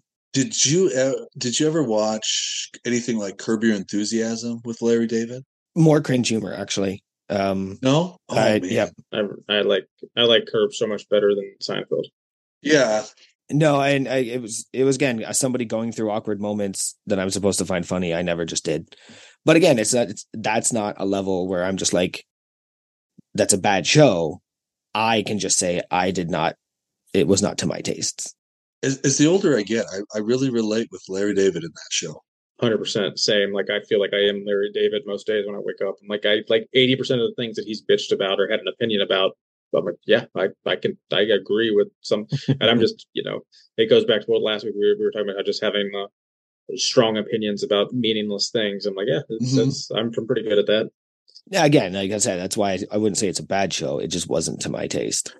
Okay, so go back to Trailer Park Boys. Okay, I, I don't know, I'm not sure which episode it was I was listening to, but you said worst case Ontario. Yep. So I wasn't sure is that a real saying or was that is that a trailer park thing? Because that, that's where I heard it from. So I thought it was just a trailer park. Thing. I actually think I heard it on TikTok, but I might have also heard it in Shoresy. So it is definitely Oh. a saying. And remember Okay. that Trailer Park Boys aren't from Ontario.